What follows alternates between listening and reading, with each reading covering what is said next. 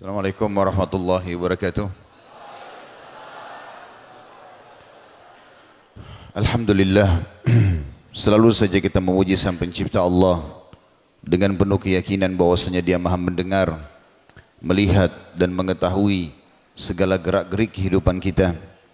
Dia dengan kemahamurahannya telah memudahkan kita untuk memenuhi kebutuhan kita selama di roda kehidupan di muka bumi ini dengan kalimat yang mudah diucapkan, penuh dengan berkah dan pasti dijanjikan bahwasanya apapun yang kita inginkan dari kebaikan akan dipenuhi olehnya, yaitu kalimat Alhamdulillah. Maka selalulah lisan kita mengucapkan Alhamdulillah, bahkan dalam keadaan-keadaan yang kita anggap keadaan itu adalah sesuatu yang berat, seperti terlilit utang, penyakit kronis, semua itu bisa hilang dan diangkat oleh Allah dengan kalimat Alhamdulillah. Karena termasuk nikmat Allah keluarnya seseorang dari masalah-masalah yang sedang dihadapi, dan ini banyak sekali luput dari kaum muslimin, sehingga mereka hanya berkeluh kesah pada saat keadaan sedang terjadi, padahal Tuhannya Allah sedang mengujinya. Dan kalimat Alhamdulillah pasti akan memberikan kepadanya jalan keluar. Juga selanjutnya kita panjatkan salam hormat kita penuh dengan cinta dan rindu kepada utusan Allah yang telah membawa kepada kita halal haramnya Allah, sehingga kita punya panduan hidup, tahu mana yang Allah inginkan dan perintahkan dan mana yang Allah larang. Dan juga mengucapkan satu kali salam hormat kepadanya dijanjikan oleh Allah dengan janji yang benar akan dibalas dengan sepuluh kali tambahan rahmat, dan rahmat Allah luas sekali, masuk di dalamnya pengampunan dosa, peninggian derajat dan pemenuhan segala kebutuhan. Maka sangat wajar selama memuji Allah Alhamdulillah kita selalu memanjatkan salawat dan taslim kepada Nabi besar Muhammad sallallahu alaihi wasallam. Saudaraku seiman, saya pribadi mengucapkan terima kasih kepada Pak Wali Kota dan seluruh keluarga serta jajarannya atas acara ini, jazakumullahu khairan. Kemudian juga seluruh teman-teman panitia tidak terkecuali dan seluruh muslimin dan muslimat yang hadir. Alhamdulillah, kita patut mensyukuri nikmat Allah ini karena Allah mudahkan kita pada siang ini untuk berkumpul dan mengikhlaskan niat, tidak ada lain kecuali untuk mempelajari apa yang sedang Allah atau yang selalu Allah tekankan agar kita pelajari sebagai panduan hidup. Judul kita pada siang ini semoga Allah berkahi, Aku Suka Memaafkan. Saudaraku seiman, seorang mukmin memang dituntut untuk menjadi orang yang luar biasa, bukan orang yang biasa. Kalau orang yang biasa, semua orang bisa melakukan. Seorang mukmin pada saat dia butuh dan ada orang lain yang butuh, maka dia mendahulukan orang lain itu. Bahkan kata Nabi shallallahu alaihi wasallam, la yu'minu ahadukum hatta yuhibbu li akhihi ma yuhibbu li nafsih. Tidak akan dihitung sempurna iman seseorang sampai dia mencintai untuk saudaranya muslim apa yang dia cintai buat dirinya sendiri. Kita malah dituntut pada saat kita butuh mendahulukan orang lain.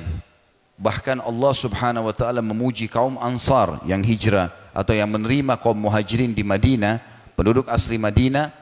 Dalam Al-Quran surah Al-Hashr Allah mengatakan wa yu'thiruna ala anfusihim walau kana bihim khasasah, dan mereka memaksakan diri untuk mendahulukan memenuhi kebutuhan saudara-saudara mereka muhajirin walaupun mereka butuh dengan itu. Seorang muslim dituntut walaupun dia lapar dia mendahulukan saudaranya untuk kenyang, walaupun dia harus basah saudaranya dalam kondisi kering, walaupun dalam kondisi dia butuh saudaranya yang terpenuhi. Begitu juga pada saat saudaranya berbuat salah, maka dia memaafkan. Kalau seseorang teman-teman sekalian punya masalah sama orang lain, kemudian dia marah dan dia balas, itu biasa. Semua orang bisa lakukan. Tapi pada saat orang lagi berbuat kesalahan dan kita bisa melakukan sesuatu yang tidak normal atau tidak umumnya orang lakukan, yaitu memaafkan, disitulah kita menjadi manusia yang luar biasa. Dan Islam menyuruh kita untuk itu, supaya kita menjadi orang yang luar biasa. Baik Ustaz, kalau saya memaafkan orang lain, apa kira-kira yang saya dapatkan? Akan kita paparkan pada pertemuan sekarang ini apa yang Bapak Ibu dapatkan pada saat memaafkan orang lain.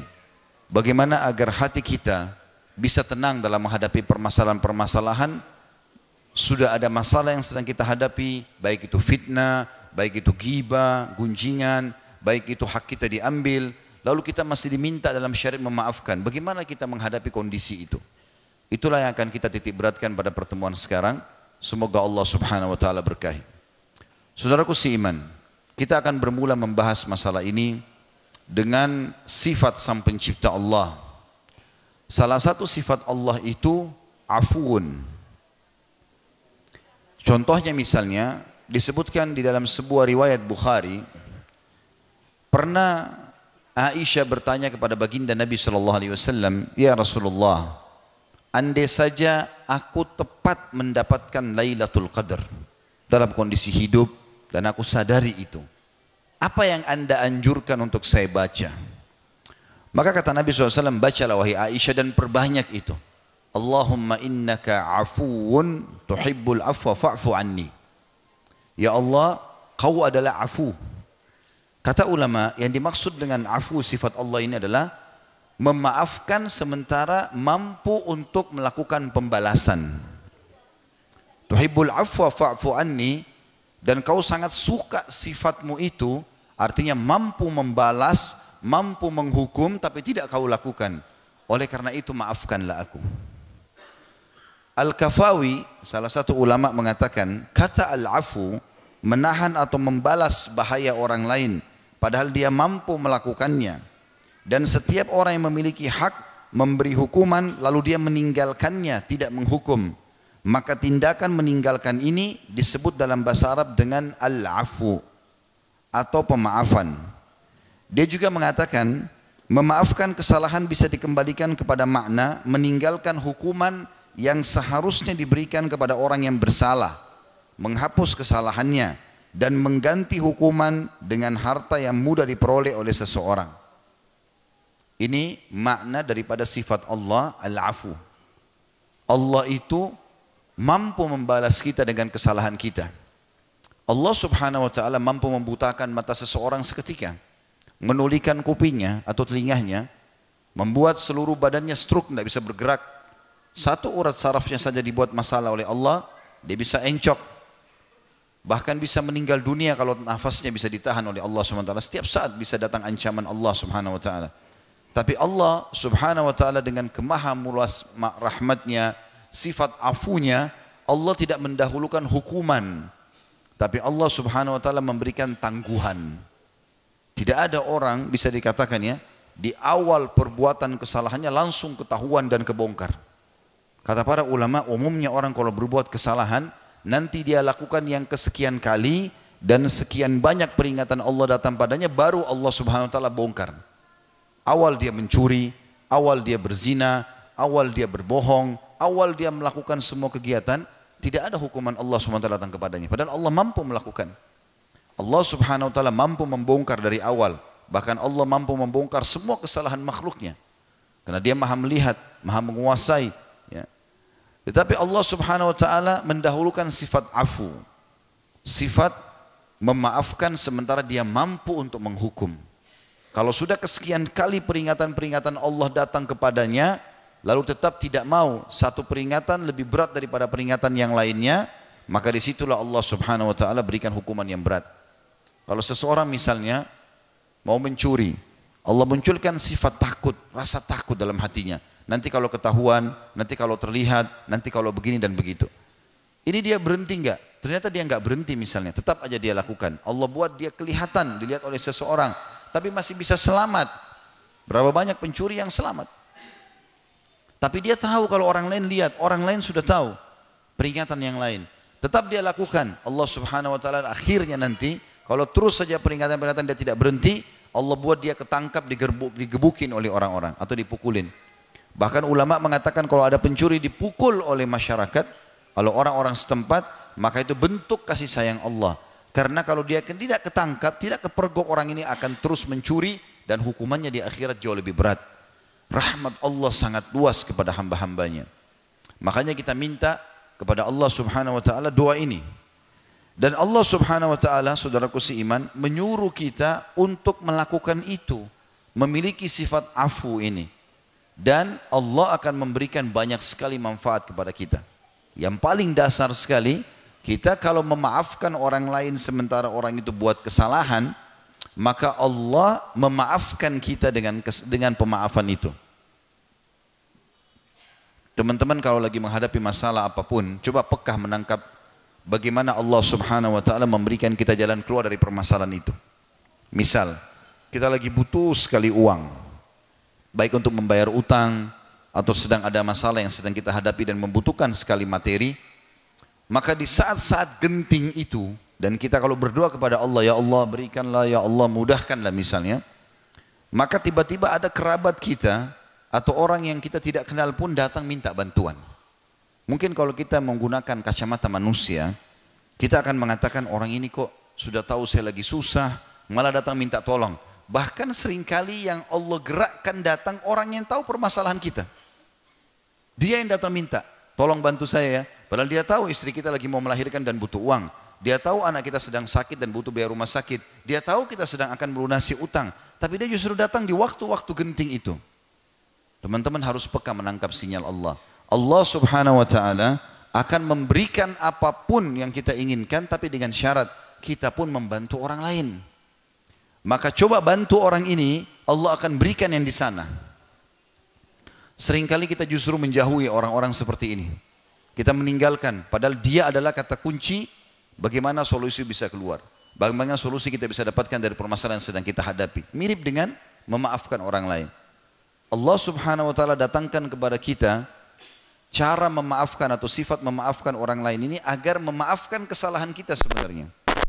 Tapi banyak orang tidak peka dalam memahami masalah itu sebagaimana akan saya sebutkan nanti dalil-dalilnya. Tapi kita akan mulai dalilnya teman-teman sekalian. Ayat Al-Qur'an surah An-Nisa ayat sembilan puluh delapan sampai sembilan puluh sembilan.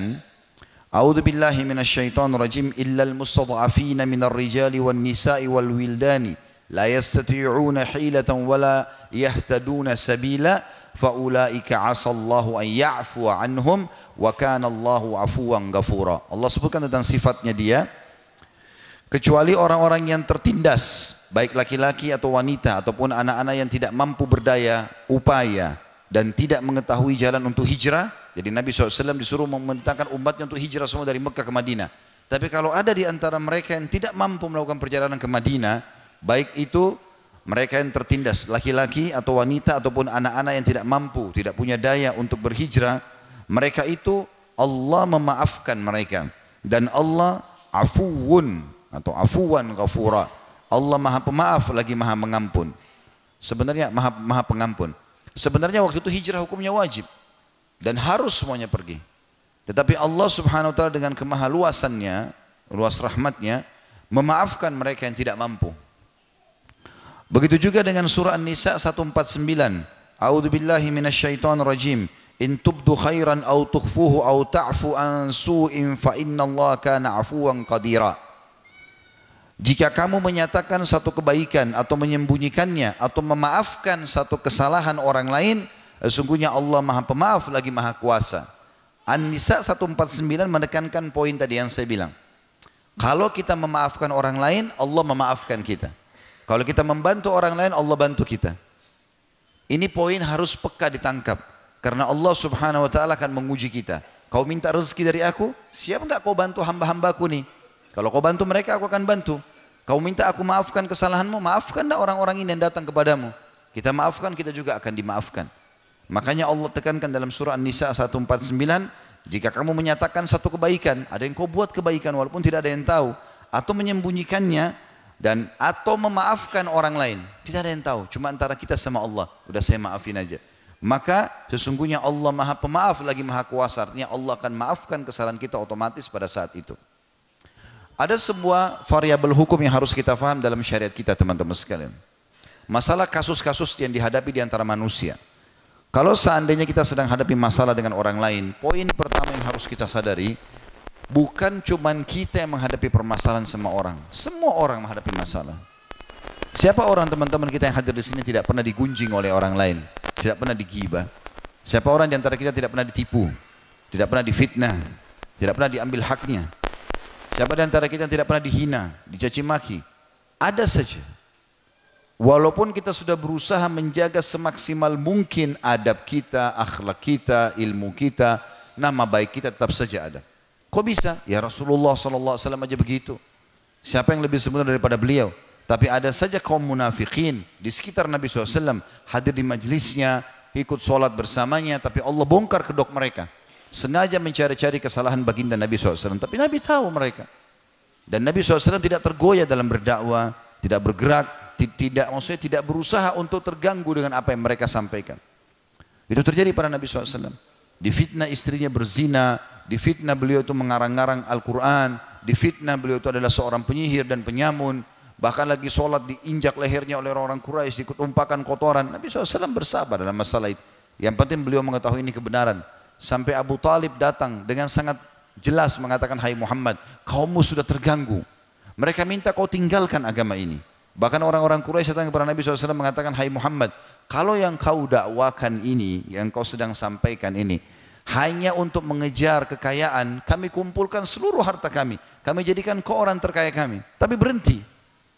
Atau kalau kau kejar dalam dakwamu ini, perempuan yang kau ingin nikahi, tunjuk wanita manapun yang kau inginkan di Mekah, berapapun jumlahnya kami akan nikahkan kamu. Tapi saat berhenti berdakwah. Atau kau ingin menjadi raja, kami nobatkan kau jadi raja Mekah, berhenti berdakwah. Dan seterusnya penawaran-penawaran duniawi, maka Nabi shallallahu alaihi wasallam jawab dengan kalimat yang terkenang, terukir dengan ukiran emas sampai hari kiamat di buku-buku Islam. Kata Nabi shallallahu alaihi wasallam, wahai pamanku, andai saja mereka meletakkan matahari di tangan kananku. Bukan cuma yang tadi ditawar-tawarkan tuh, wanita lah, harta lah, kerajaan. Kalau matahari mereka berhasil tangkap dengan tangan mereka lalu ditaruh di tangan kananku, nggak ada orang bisa lakukan itu. Berarti saya kuasai matahari dan bulan di tangan kiriku untuk aku tinggalkan kebenarannya, maka aku tidak akan tinggalkan. Kekokohan dalam mempertahankan kebenaran itu kelihatan. Nabi shallallahu alaihi wasallam dalam kondisi seperti itu, beliau mendahulukan memaafkan orang lain. Tidak pernah balas kejelekan dengan kejelekan. Bahkan orang-orang munafik dengan sangat jelas menghina-hina Nabi shallallahu alaihi wasallam. Dan para sahabat sampai jengkel luar biasa. Istrinya difitnah berzina. Saya tidak bisa bayangkan bagaimana seorang da'i saja, seorang ulama, lalu istrinya di, di, di, diberitakan selingkuh dengan orang lain. Satu negeri tahu. Satu Madinah menyangka, ya, berita tersebar bahwasanya Aisyah berzina dengan Safwan. Nabi shallallahu alaihi wasallam terputus wahyu pada saat itu selama sebulan. Enggak ada berita dari langit. Maka beliau pun merasa pada saat itu ini cobaan dari Allah subhanahu wa taala. Beliau bersabar. Dan pada saat ketahuan pelaku-pelakunya, nah, para sahabat menawarkannya, Rasulullah, kami sudah tahu siapa pelakunya. Ubaidillah bin Abi Salul, ya, kepala munafikin. Izinkan kami menebas lehernya. Maka Nabi shallallahu alaihi wasallam mengatakan, jangan. Nanti orang akan bilang Muhammad membunuh sahabat-sahabatnya. Jadi mereka sudah terlanjur dekat dengan saya, nggak mungkin saya balas kejelekan itu dengan kejelekan. Sudahlah, orang sudah tahu kesalahan mereka, sudah cukup, selesai. Nggak perlu kita ikut-ikutan membalas itu. Itu sifat yang luar biasa. Ya, memang ini dibutuhkan bagi setiap muslim untuk ditanam, menanamkan dalam jiwa mereka seperti itu. Allah subhanahu wa ta'ala juga menyebutkan di dalam Al-Quran, surah Mujadilah ayat dua. A'udzubillahi minasyaitonirrajim. Alladzina yudhahiruna minkum min nisa'ihim ma hunna ummahatihim in ummahatum illa allai waladnahum wa innahum la yaquluna munkaran minal qawli wa zura wa inna allaha la'afuwun ghafur. Orang-orang yang menzihar istrinya, makna zihar ini teman-teman, tidak boleh seorang suami berkata pada istrinya, kamu seperti ibu saya. Ini bahasa isyarat, seakan-akan sudah saya enggak mau gaulin lagi kamu. Saya tidak anggap kamu seperti istri, tapi kamu seperti ibu saya. Ini nggak boleh dalam Islam. Walaupun istrinya sudah tua, istri tetap status istri. Nah, ini namanya hukum zihar, nggak boleh dalam Islam, termasuk dosa besar. Maka Allah mengatakan orang-orang yang menzihar istrinya di antara kalian, menganggap istrinya bagi ibunya, padahal tiada tidaklah istri itu ibu-ibu mereka. Ibu-ibu mereka tidak lain hanyalah wanita yang melahirkan mereka. Dan sungguhnya mereka sungguh-sungguh mengucapkan satu perkataan yang mungkar dan dusta. Dan sungguhnya Allah maha pemaaf lagi maha pengampun. Terus saja Allah subhanahu wa taala setelah menyebutkan kesalahan-kesalahan banyak, Allah mengatakan Allah itu afuun, afuun, afuun. Artinya tadi saya sudah bilang, dia mampu membalas tapi tidak melakukannya. Dan Allah menyuruh menanamkan sifat ini kepada kita semua bagi hamba-hamba yang beriman. Salah satu ulama mengatakan, al-afu adalah salah satu sifat Allah. Dialah yang menghapus segala kesalahan dan mengampuni segala kemaksiatan. Sifat tersebut dekat dengan Al-Ghafur. Kadang-kadang kita dengar juga Allah itu Ghafur. Akan tetapi lebih dahsyat daripada kalimat Al-Ghafur. Afuun lebih dahsyat daripada kalimat Al-Ghafur, karena Al-Ghufran ya, atau pengampunan mengabarkan tentang penutupan kesalahan. Kalau kita bilang ya Ghafur ikfirli, seakan-akan kita bilang ya Allah ya tutupilah kesalahanku itu. Tapi afu, kalau kita bilang Allahumma innaka afuun tuhibbul afwa fa'fu anni, mengabarkan tentang penghapusan dan menghapus lebih utama daripada menutupi. Allah subhanahu wa ta'ala telah memerintahkan nabinya Muhammad shallallahu alaihi wasallam untuk memaafkan ketergelincingan kaum mukminin.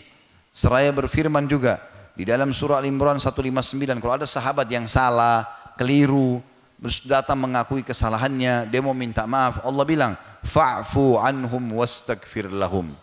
Fa'fu anhum, gunakan kalimat itu, karena itu maafkan mereka Muhammad walaupun kau mampu menghukum mereka. Sebagai seorang nabi, sebagai seorang raja, nabi bisa bilang penggal lehernya, potong tangannya, cambuk dia, tapi Allah bilang fa'fu anhum, maafkan mereka, dahulukan dengan memaafkan. Tidak cukup wastaghfir lahum, mohon ampun buat mereka, mohon ampun buat mereka. Dan ini juga terjadi teman-teman sekalian pada saat baginda Nabi shallallahu alaihi wasallam berdakwah di kota Mekah. Sudah kurang lebih berdakwah di Mekah itu hampir mungkin sembilan, delapan atau sembilan tahun, dakwah beliau ditolak. Semuanya penolakan, padahal ini kaumnya sendiri. Dengan bahasa mereka, mereka mengenal nasab Nabi shallallahu alaihi wasallam. Tapi mereka menolak, Nabi shallallahu alaihi wasallam berpikir, mana lagi yang mau didatangin nih, kota mana lagi yang mau didakwahi. Nabi shallallahu alaihi wasallam datang ke kota Taif, yang paling dekat dengan kota Mekah. Kota Taif sekitar delapan puluh kilometer dari sana. Dan ini ter, ini dihitung kota ter, ter, nomor dua terbesar setelah Mekah pada saat itu. Maka Nabi shallallahu alaihi wasallam datang ke sana jalan kaki. Sekarang saja kita kalau naik mobil kurang lebih satu jam setengah baru bisa sampai ke sana. Satu jam, satu jam setengah tergantung kecepatan mobilnya. Tapi umumnya orang kalau jalan santai enam puluh kilometer, delapan puluh kilometer per jam, maka dapatnya sekitar satu jam. Karena dia naik di atas gunung jauh. Nabi shallallahu alaihi wasallam jalan kaki sampai ke sana. Begitu tiba di sana sama salah satu anak angkat Nabi shallallahu alaihi wasallam, Zaid bin Harithah radhiyallahu anhu, tiba di sana lalu mendatangi kepala-kepala sukunya, mengajak mereka Islam. Mereka menolak. Dan ada sebabnya mereka menolak ya. Dalam beberapa buku sejarah disebutkan sebelum Nabi Muhammad shallallahu alaihi wasallam datang, pamannya Abu Lahab sudah datang. Abu Lahab datang, kemudian mendahului Nabi shallallahu alaihi wasallam dan menyampaikan akan datang nanti seseorang, itu ponakanku, aku kenal benar dia. Dia pendusta, dia penyihir, jangan dengar. Maka pemimpin-pemimpin Taif menolak karena lebih percaya dengan sesama mereka sebagai pemimpin. Lalu Nabi shallallahu alaihi wasallam mengatakan, kalau gitu biarkan saya mendakwahi masyarakat, siapa tahu ada masyarakat Taif yang mau beriman kepada Allah. Maka pada saat itu pun mereka mengatakan tidak bisa, pokoknya kami tidak ingin kau mendakwahi, tidak cukup di situ. Lalu pemimpin-pemimpin Taif ini ada tiga orang bersaudara, semuanya di, dianggap menjadi pemimpin pada saat itu. Menyuruh masyarakat mereka, baik laki-laki, perempuan, anak kecil, orang tua, semuanya pegang batu di tangan mereka. Lalu melempari Nabi shallallahu alaihi wasallam dari tempat keluar di rumah kepala suku itu atau pemimpin tersebut sampai ke pintu gerbang kota Taif. Jauh sekali. Maka mereka disuruh melempari kaki Nabi shallallahu alaihi wasallam. Bukan badannya tapi kakinya. Jadi setiap Nabi shallallahu alaihi wasallam angkat kaki, disuruh rame-rame lempari kaki yang sedang diangkat. Setiap diturunkan kesakitan, yang satu diangkat dilempar lagi. Maka tidak mungkin orang jalan dengan menyeretnya. Sampai kaki Nabi shallallahu alaihi wasallam semuanya berdarah, luka, karena sekian banyak, mungkin ribuan batu. Ya, kita bisa bayangkan satu saja batu dilemparkan ke kita, kalau batu besar sudah berdarah, kesakitan luar biasa. Bagaimana dengan ribuan, seluruh masyarakat membuat dua saf kiri kanan, menggiring atau mendampingi Nabi shallallahu alaihi wasallam sampai ke pintu gerbang kota Taif. Dalam kondisi sudah luka parah, sakit, keringatan, Nabi shallallahu alaihi wasallam coba keluar, ditutupkan pintu gerbang. Betul-betul memalukan, memilukan, gitu kan. Merasa luar biasa, tapi Nabi shallallahu alaihi wasallam ini orang yang tingkat imannya memang sangat wajar. Allah memilih beliau sebagai manusia terbaik, utusan yang paling sempurna untuk seluruh alam semesta, karena kesabarannya, sifat maafannya mengalahkan emosinya. Maka dia pun akhirnya jalan Nabi shallallahu alaihi wasallam dalam kondisi sakit sampai tiba di bawah sebuah pohon. Kemudian dia mengatakan, ya Allah, kemana engkau akan arahkan masa depanku? Kepada sesuatu yang tidak jelaskah? Kota Mekah sudah nolak, kota Taif sudah nolak, kemana lagi nih? Saya tidak tahu harus kemana. Nabi shallallahu alaihi wasallam manusia biasa, seperti kita sudah berdakwah, di sini ditolak, di sana ditolak, nggak ada yang mau dengar kebenaran. Harus kemana nih? Tapi Nabi shallallahu alaihi wasallam besarkan jiwanya sambil mengatakan, kalau kau tidak peduli ya Allah, maka kalau kau tidak marah maka aku tidak peduli ya Allah, aku tetap akan jalan. Kata Nabi shallallahu alaihi wasallam, tiba-tiba aku mengangkat kepalaku ke langit, lalu langit itu terlihat ada Jibril datang alaihissalam. lalu mengatakan, hai Muhammad, di sebelahku ada malaikat penjaga gunung, khusus mengurus gunung-gunung. Saya sarankan nanti kalau teman-teman lagi umroh atau lagi haji, kalau bisa travelnya minta untuk datang ke kota Taif, biar tahu itu lokasi dakwah Nabi shallallahu alaihi wasallam dulu. Memang gunung-gunung batu semuanya, gunung-gunung batu. Bahkan di sana ada kereta gantung itu, itu terbesar di dunia nomor dua sebenarnya. Bayar entah empat puluh real bisa melewati gunung-gunung batu, dan kita bisa tahu bagaimana gunung-gunung batu itu tingginya, besarnya. Ini gunung-gunung batu yang tidak biasa gitu, besar sekali. Ya, ada di e, dasar e, aka, apa dasarnya gunung itu di bawah sekali, dan ini tingginya sekian ya, ribu meter dari e, permukaan laut. Yang jelas teman-teman sekalian, penjaga gunung ini malaikat Malaikat Jibril mengatakan ini penj, ini malaikat pen, pengurus gunung di seluruh bumi ini. Kalau engkau mau, suruh saja dia, dia akan satukan semua gunung-gunung batu ini sehingga dua kota ini hilang ceritanya. Mekkah dan Taif ini nggak ada lagi dalam sejarah, dan dakwamu tetap akan diterima. Atau kau bersabar dan dakwamu akan diterima juga. Apa kata Nabi shallallahu alaihi wasallam? Sudah di tengah tangannya, tinggal mengatakan iya, hancurin saja, selesai. Mungkin kalau seseorang di antara kita menjadi Nabi shallallahu alaihi wasallam, kita sudah hancurin saja, ya. Nolak dakwah, lemparin batu, ya, pastilah. Tapi subhanallah, Nabi shallallahu alaihi wasallam mengatakan tidak, tapi aku memaafkan mereka. Aku berharap keluar dari keturunan mereka orang-orang yang beriman kepada Allah. Akhirnya ya, betul doa Nabi shallallahu alaihi wasallam, harapan Nabi shallallahu alaihi wasallam dipenuhi oleh Allah subhanahu wa taala. Keluar dari kota Taif seseorang yang bernama Abdurrahman ibn Sakhr radhiyallahu anhu, ya, yang dikenal dengan Abu Hurairah. Itu dari suku Ad-Daus, dari kota Taif itu. Perawi hadis paling banyak laki-laki, justru dari keturunan mereka. Dan begitu juga Mekah akhirnya masuk Islam, Taif masuk Islam, dan sampai hari ini menjadi simbol Islam. Andai saja Nabi shallallahu alaihi wasallam mendahulukan emosinya, maka sudah tidak seperti ini. Nabi shallallahu alaihi wasallam mendahulukan kasih sayangnya. Begitu juga pernah datang seorang pendeta Yahudi, datang kepada Nabi shallallahu alaihi wasallam. Kebetulan Nabi shallallahu alaihi wasallam pernah utang dengan dia, dan ini pintu utang dibolehkan dalam Islam. Hanya saja sebelum jatuh tempo, pendeta ini sudah datang. Langsung datang ke masjid, Nabi shallallahu alaihi wasallam lagi isi pengajian, lagi duduk, melantai dengan para sahabat. Kemudian ada, beliau pakai imamah di kepalanya, ada kain sisa imamah turun di bagian depan beliau.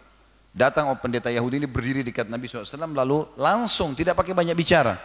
Ditarik dari belakang, imamah yang terlihat dari bagian depan itu ditarik dari belakang sehingga leher beliau kecekik dengan sangat keras.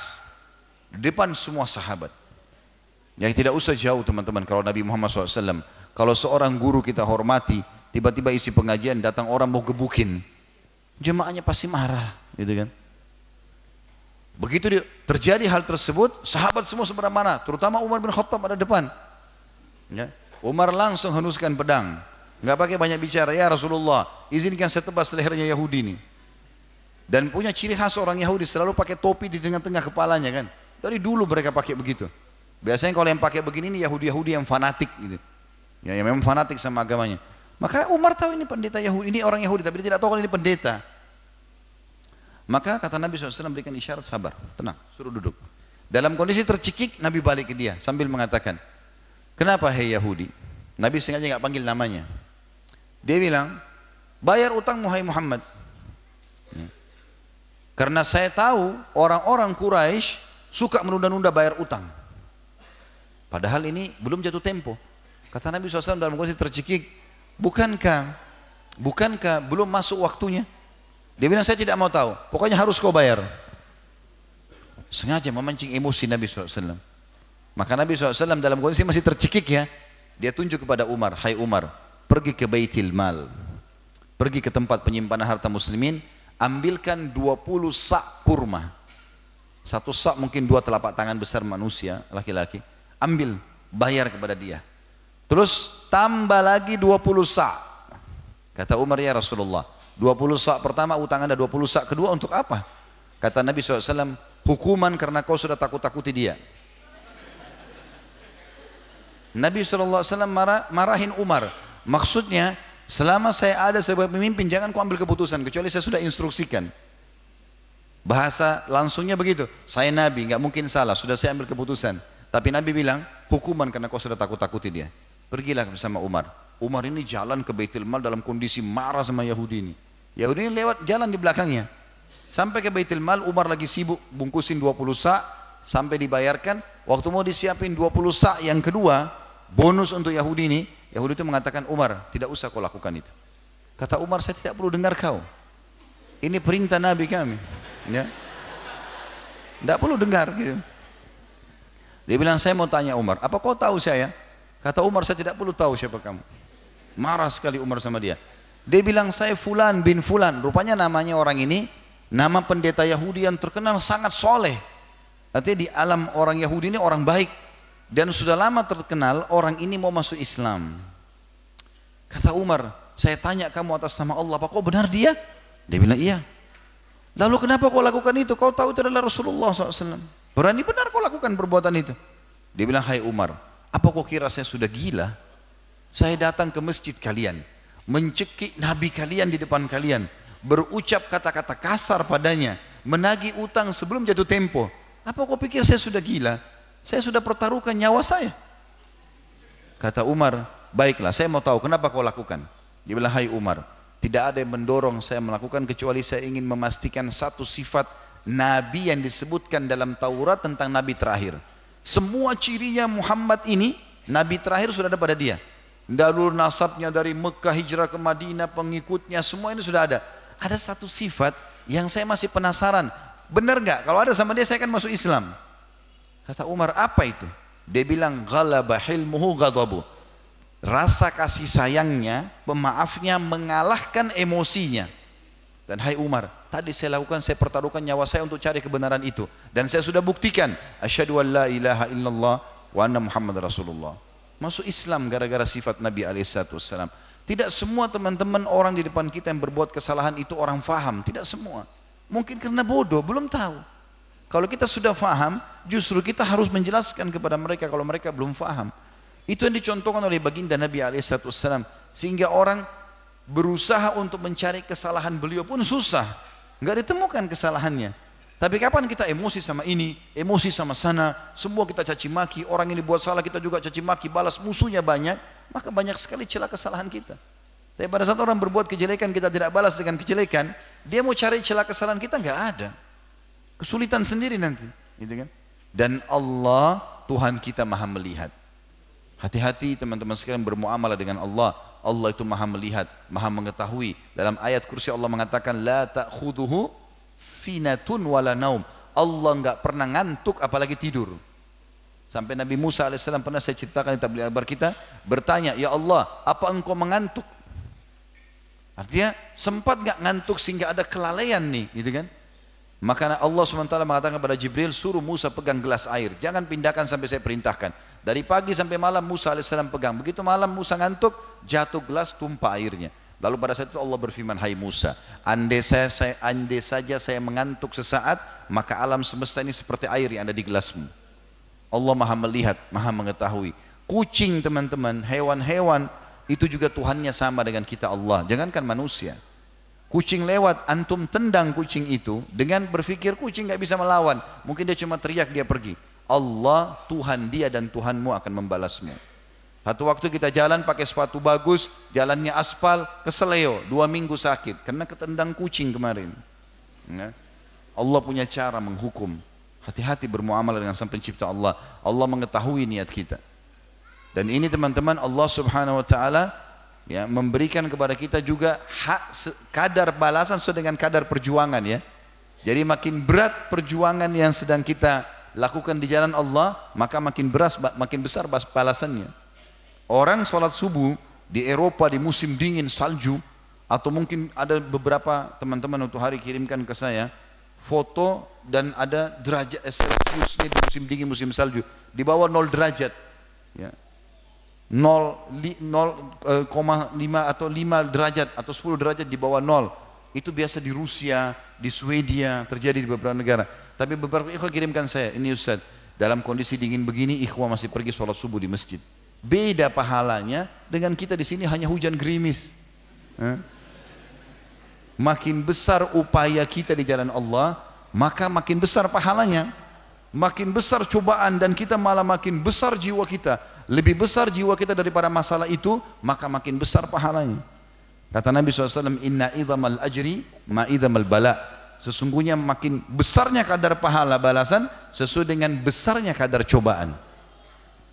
Kalau kita digibah oleh orang, ternyata gibah itu benar, mungkin masih lebih ringan dibandingkan kita digibah sesuatu yang tidak benar, kan jadi lebih berat.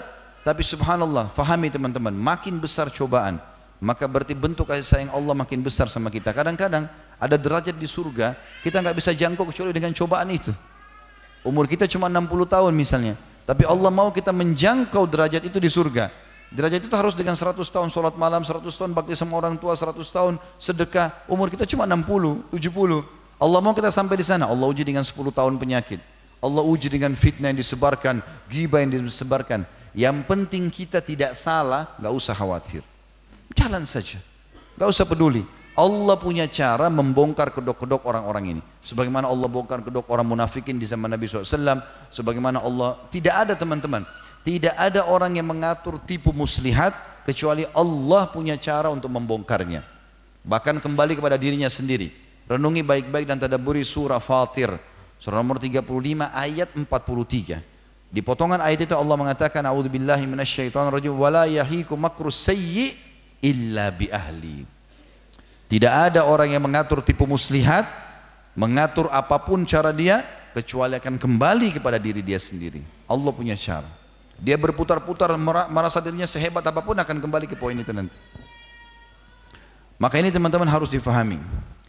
Juga firman Allah surah Asy-Syura ayat delapan puluh, Allah berfirman, a'udzubillahi minasyaitonirrajim, di mana Allah menyuruh kita kaum mukminin untuk memiliki sifat afwu ini.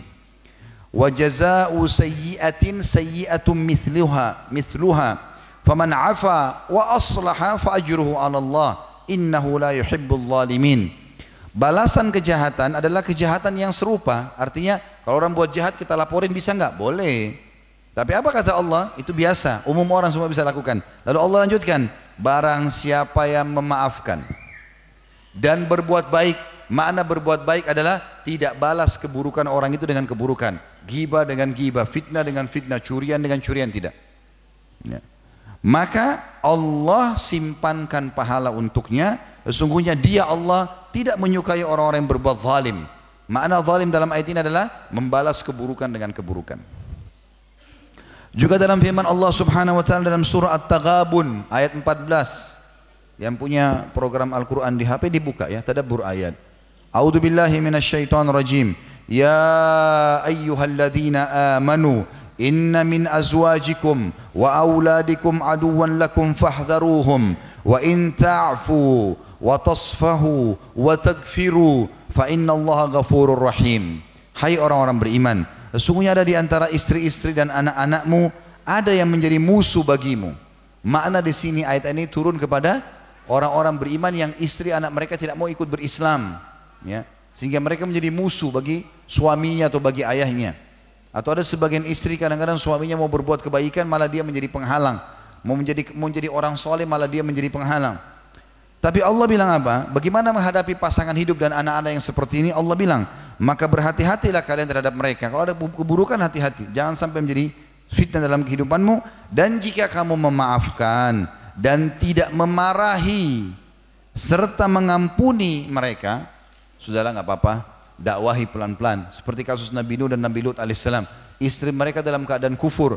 Bayangkan Nabi Lut berdakwah di kaumnya, jangan homoseksual, Allah murka, belum pernah ada perbuatan ini sebelum kalian di muka bumi ini, baru kalian Allah bisa turunkan batu-batu dari neraka di atas dari, dari langit. Ditakut-takuti, istrinya lewat mengatakan buat saja, gak apa-apa. Istri Nabi Lut, gak apa-apa, saya dukung, nanti Lut itu urusan saya. Begitu luar biasa, dia dukung. Bahkan dalam beberapa riwayat disebutkan mertuanya Nabi Lut, ayahnya istrinya ini juga meninggal dalam keadaan kufur, itu pelaku homoseksual, pendukung di situ.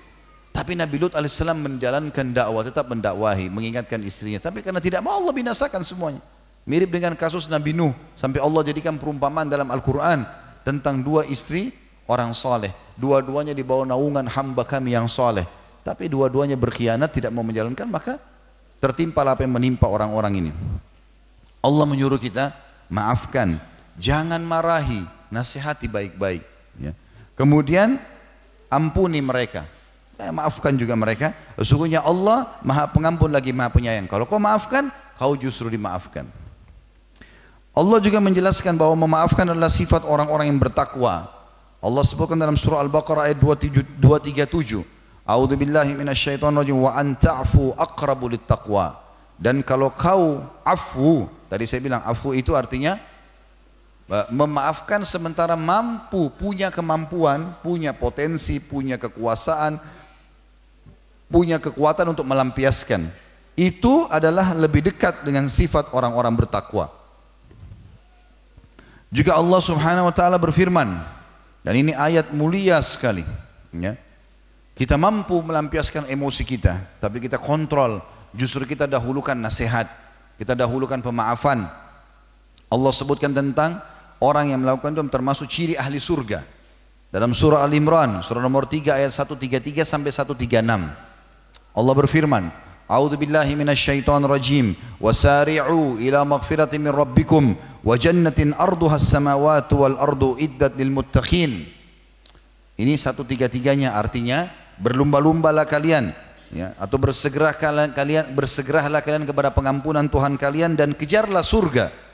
Setelah taubat, ya, maka segeralah kalian berbuat amal untuk mengejar surga yang luasnya seluas langit dan bumi, hanya dijanjikan untuk orang yang bertakwa. Pertanyaan kecil, siapa yang Allah janjikan ini? Pengampunan dosa dan juga masuk surga yang luasnya seluas langit dan bumi. Allah bilang tentang ciri orang yang bertakwa ini, ahli surga ini. Alladzina, ini seratus tiga puluh empat-nya.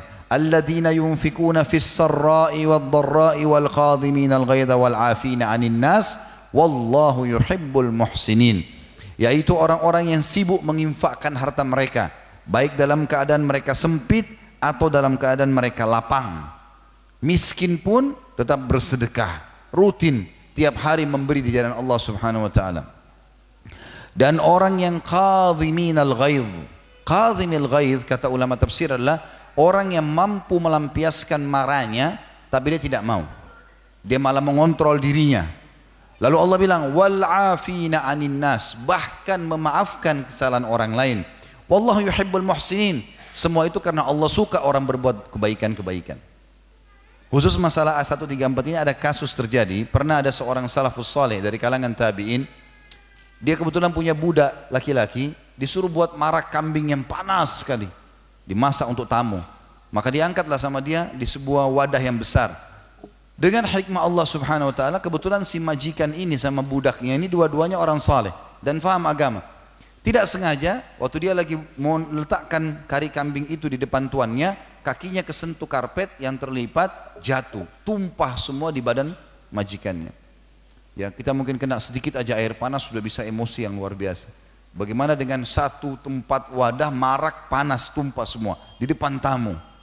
Tapi subhanallah, dengan hikmah Allah juga Allah mudahkan si budak ini mengucapkan kalimat, dan jadi pelajaran sampai siang ini teman-teman sudah seribu tahun lebih kita bisa dengarkan kisahnya. Allah kekalkan kisahnya untuk menjadi pelajaran bagi orang-orang. Budak ini mengatakan, wahai Tuhan, Allah telah berfirman. Begitu dia dengar kata-kata Allah berfirman, majikannya mengatakan, bacakan buat saya. Sementara ini tumpah panas di bajunya, tumpah semua, ya. Maka dia mengatakan, dibaca ayat ini, wal qadhiminal ghaidh, dan orang yang bisa menahan emosinya sementara dia mampu melampiaskan. Kata tuannya, aku sudah meredam ghaidhku atau emosiku. Kata kata budaknya, ayatnya masih berlanjut Tuan. Hmm. Dia mengatakan, baik, lanjutkan ayatnya. Dikatakan wal 'afina 'anil nas, dan orang yang suka memaafkan orang lain.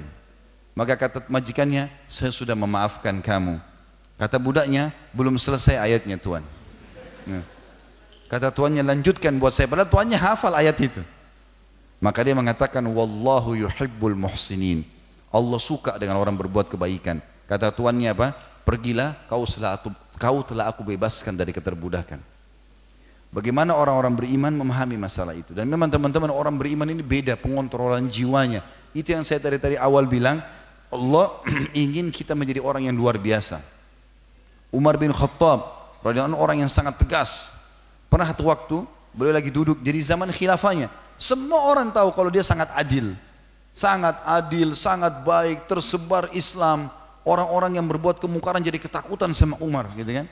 Satu waktu ada orang dari Badui masuk dalam majelis beliau, lalu mengatakan hai Ibnu Khattab dengan kasar, enggak mengatakan hai Amir Mukminin, enggak mengatakan Umar, hai anaknya Khattab, ya, padahal dia lebih muda dari Umar radhiyallahu anhu.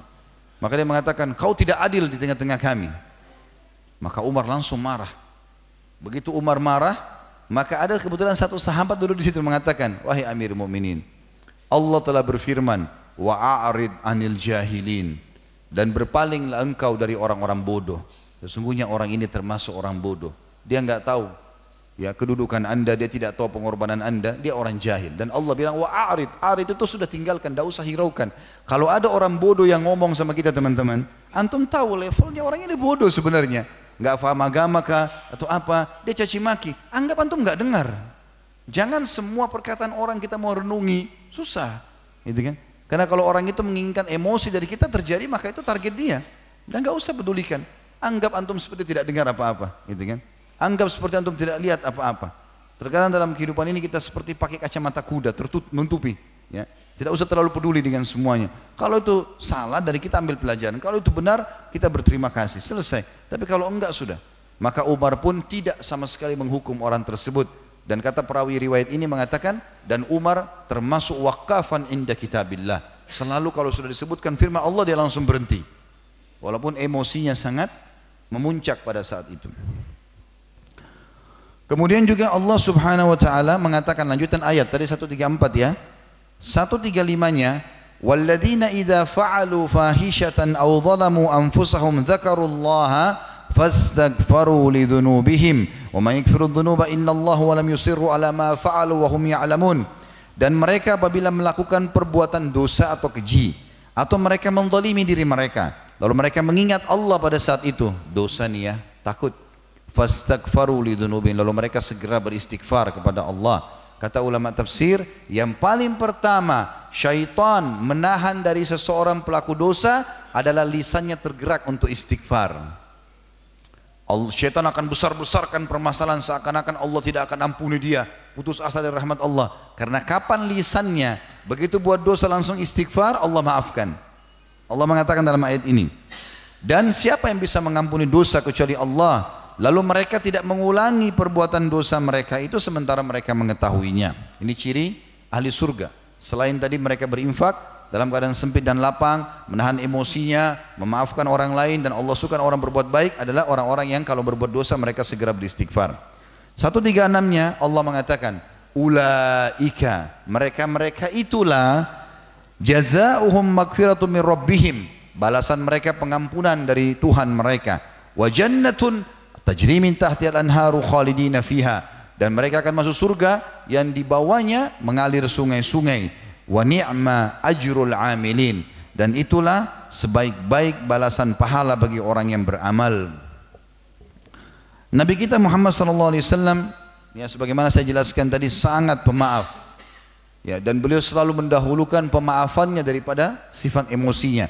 Ada sebuah riwayat juga yang yang yang, yang melengkapi apa yang kita jelaskan tadi, adalah riwayat Imam Bukhari. Disebutkan di nomor lima ribu delapan ratus sembilan. Anas bin Malik berkata, kuntu amshi ma'a Rasulillahi sallallahu alaihi wasallam wa alaihi burdun najraniyun ghalidhun ghalidhul hashiyati fa adrakahu a'rabiyun fajabadha biridaihi fajabadha biridaihi jabzatan shadida. Aku pernah berjalan bersama Nabi sallallahu alaihi wasallam, kata Anas bin Malik, dan beliau kebetulan menggunakan baju yang terbuat dari ya, wilayah Najran, dan kebetulan kainnya sangat kasar ya. Maka ada seseorang Arab Badui yang menyusul Nabi shallallahu alaihi wasallam lalu menarik baju itu dengan sangat keras dari belakang. Lalu kata Anas bin Malik, qala Anas fanadhartu ila safhati atikin Nabi shallallahu alaihi wasallam wa qad atharat biha hasyiatur ridai min syiddati jabdatihi thumma qala. Dan aku melihat ke arah leher Nabi shallallahu alaihi wasallam karena baju ditarik dari belakang dengan keras. Aku melihat di daerah leher Nabi shallallahu alaihi wasallam telah berbekas memerah, ya, seperti mau luka karena kerasnya tarikan tersebut. Lalu orang baru itu berkata, "Ya Muhammad, wahai Muhammad." Jadi bukan panggil Rasulullah, bukan mengatakan wahai Nabiullah, tidak hormat sama sekali. "Murli min malillahi alladhi 'indak." Berikan kepadaku harta Allah yang diamanahkan kepadamu. Minta bantuan tapi dengan kasar seperti ini. Apa yang terjadi teman-teman sekalian? Bayangkan kita lagi jalan, baju kita ditarik dari belakang. Sudah gitu bilang lagi, "Kasih saya uang yang Allah amanahkan sama kamu." Nah, ini berat sekali ini, gitu kan? Mungkin kita memang sedang memegang amanah uang, tapi minta baik-baik lah, sopan-sopan, gitu kan? Lihat bagaimana perilaku Nabi shallallahu alaihi wasallam, dan hadis ini hadis Sahih riwayat Bukhari. Kata Anas bin Malik, "Faltafata ilaihi fadahika, fadahika, ya fadahika, thumma amara lahu bi'ata." Ya, "Faltafata ilaihi fadahika, thumma amara lahu bi'ata." Nabi shallallahu alaihi wasallam menghadap ke orang itu, lalu tersenyum, kemudian memerintahkan agar memberikan harta kepadanya. Kok bisa Nabi hadapi begini? Karena nggak perlu dengan emosional. Orang ini lagi bodoh, nggak paham, nggak tahu kedudukan Nabi shallallahu alaihi wasallam, tidak paham tentang kedudukan ya, ilmunya, wahyu yang dia terima, kedudukannya di tengah-tengah kaum muslimin, nggak perlu. Terjadi hal yang serupa teman-teman juga disebutkan dalam riwayat Bukhari. Pernah ada satu orang Badui datang. Orang Badui ini kebetulan orang padang pasir. Memang mereka terbiasa kasar. Datang kepada Nabi shallallahu alaihi wasallam. Waktu itu kebetulan beliau lagi berdiri sama para sahabat. Baru selesai habis sholat, habis zikir, berdiri mau bubar dari masjid. Lagi pada berdiri, masuk orang itu tiba-tiba. Lalu tiba-tiba berkata kasar, mengatakan, "Wahai Muhammad, berikan kepadaku harta Allah."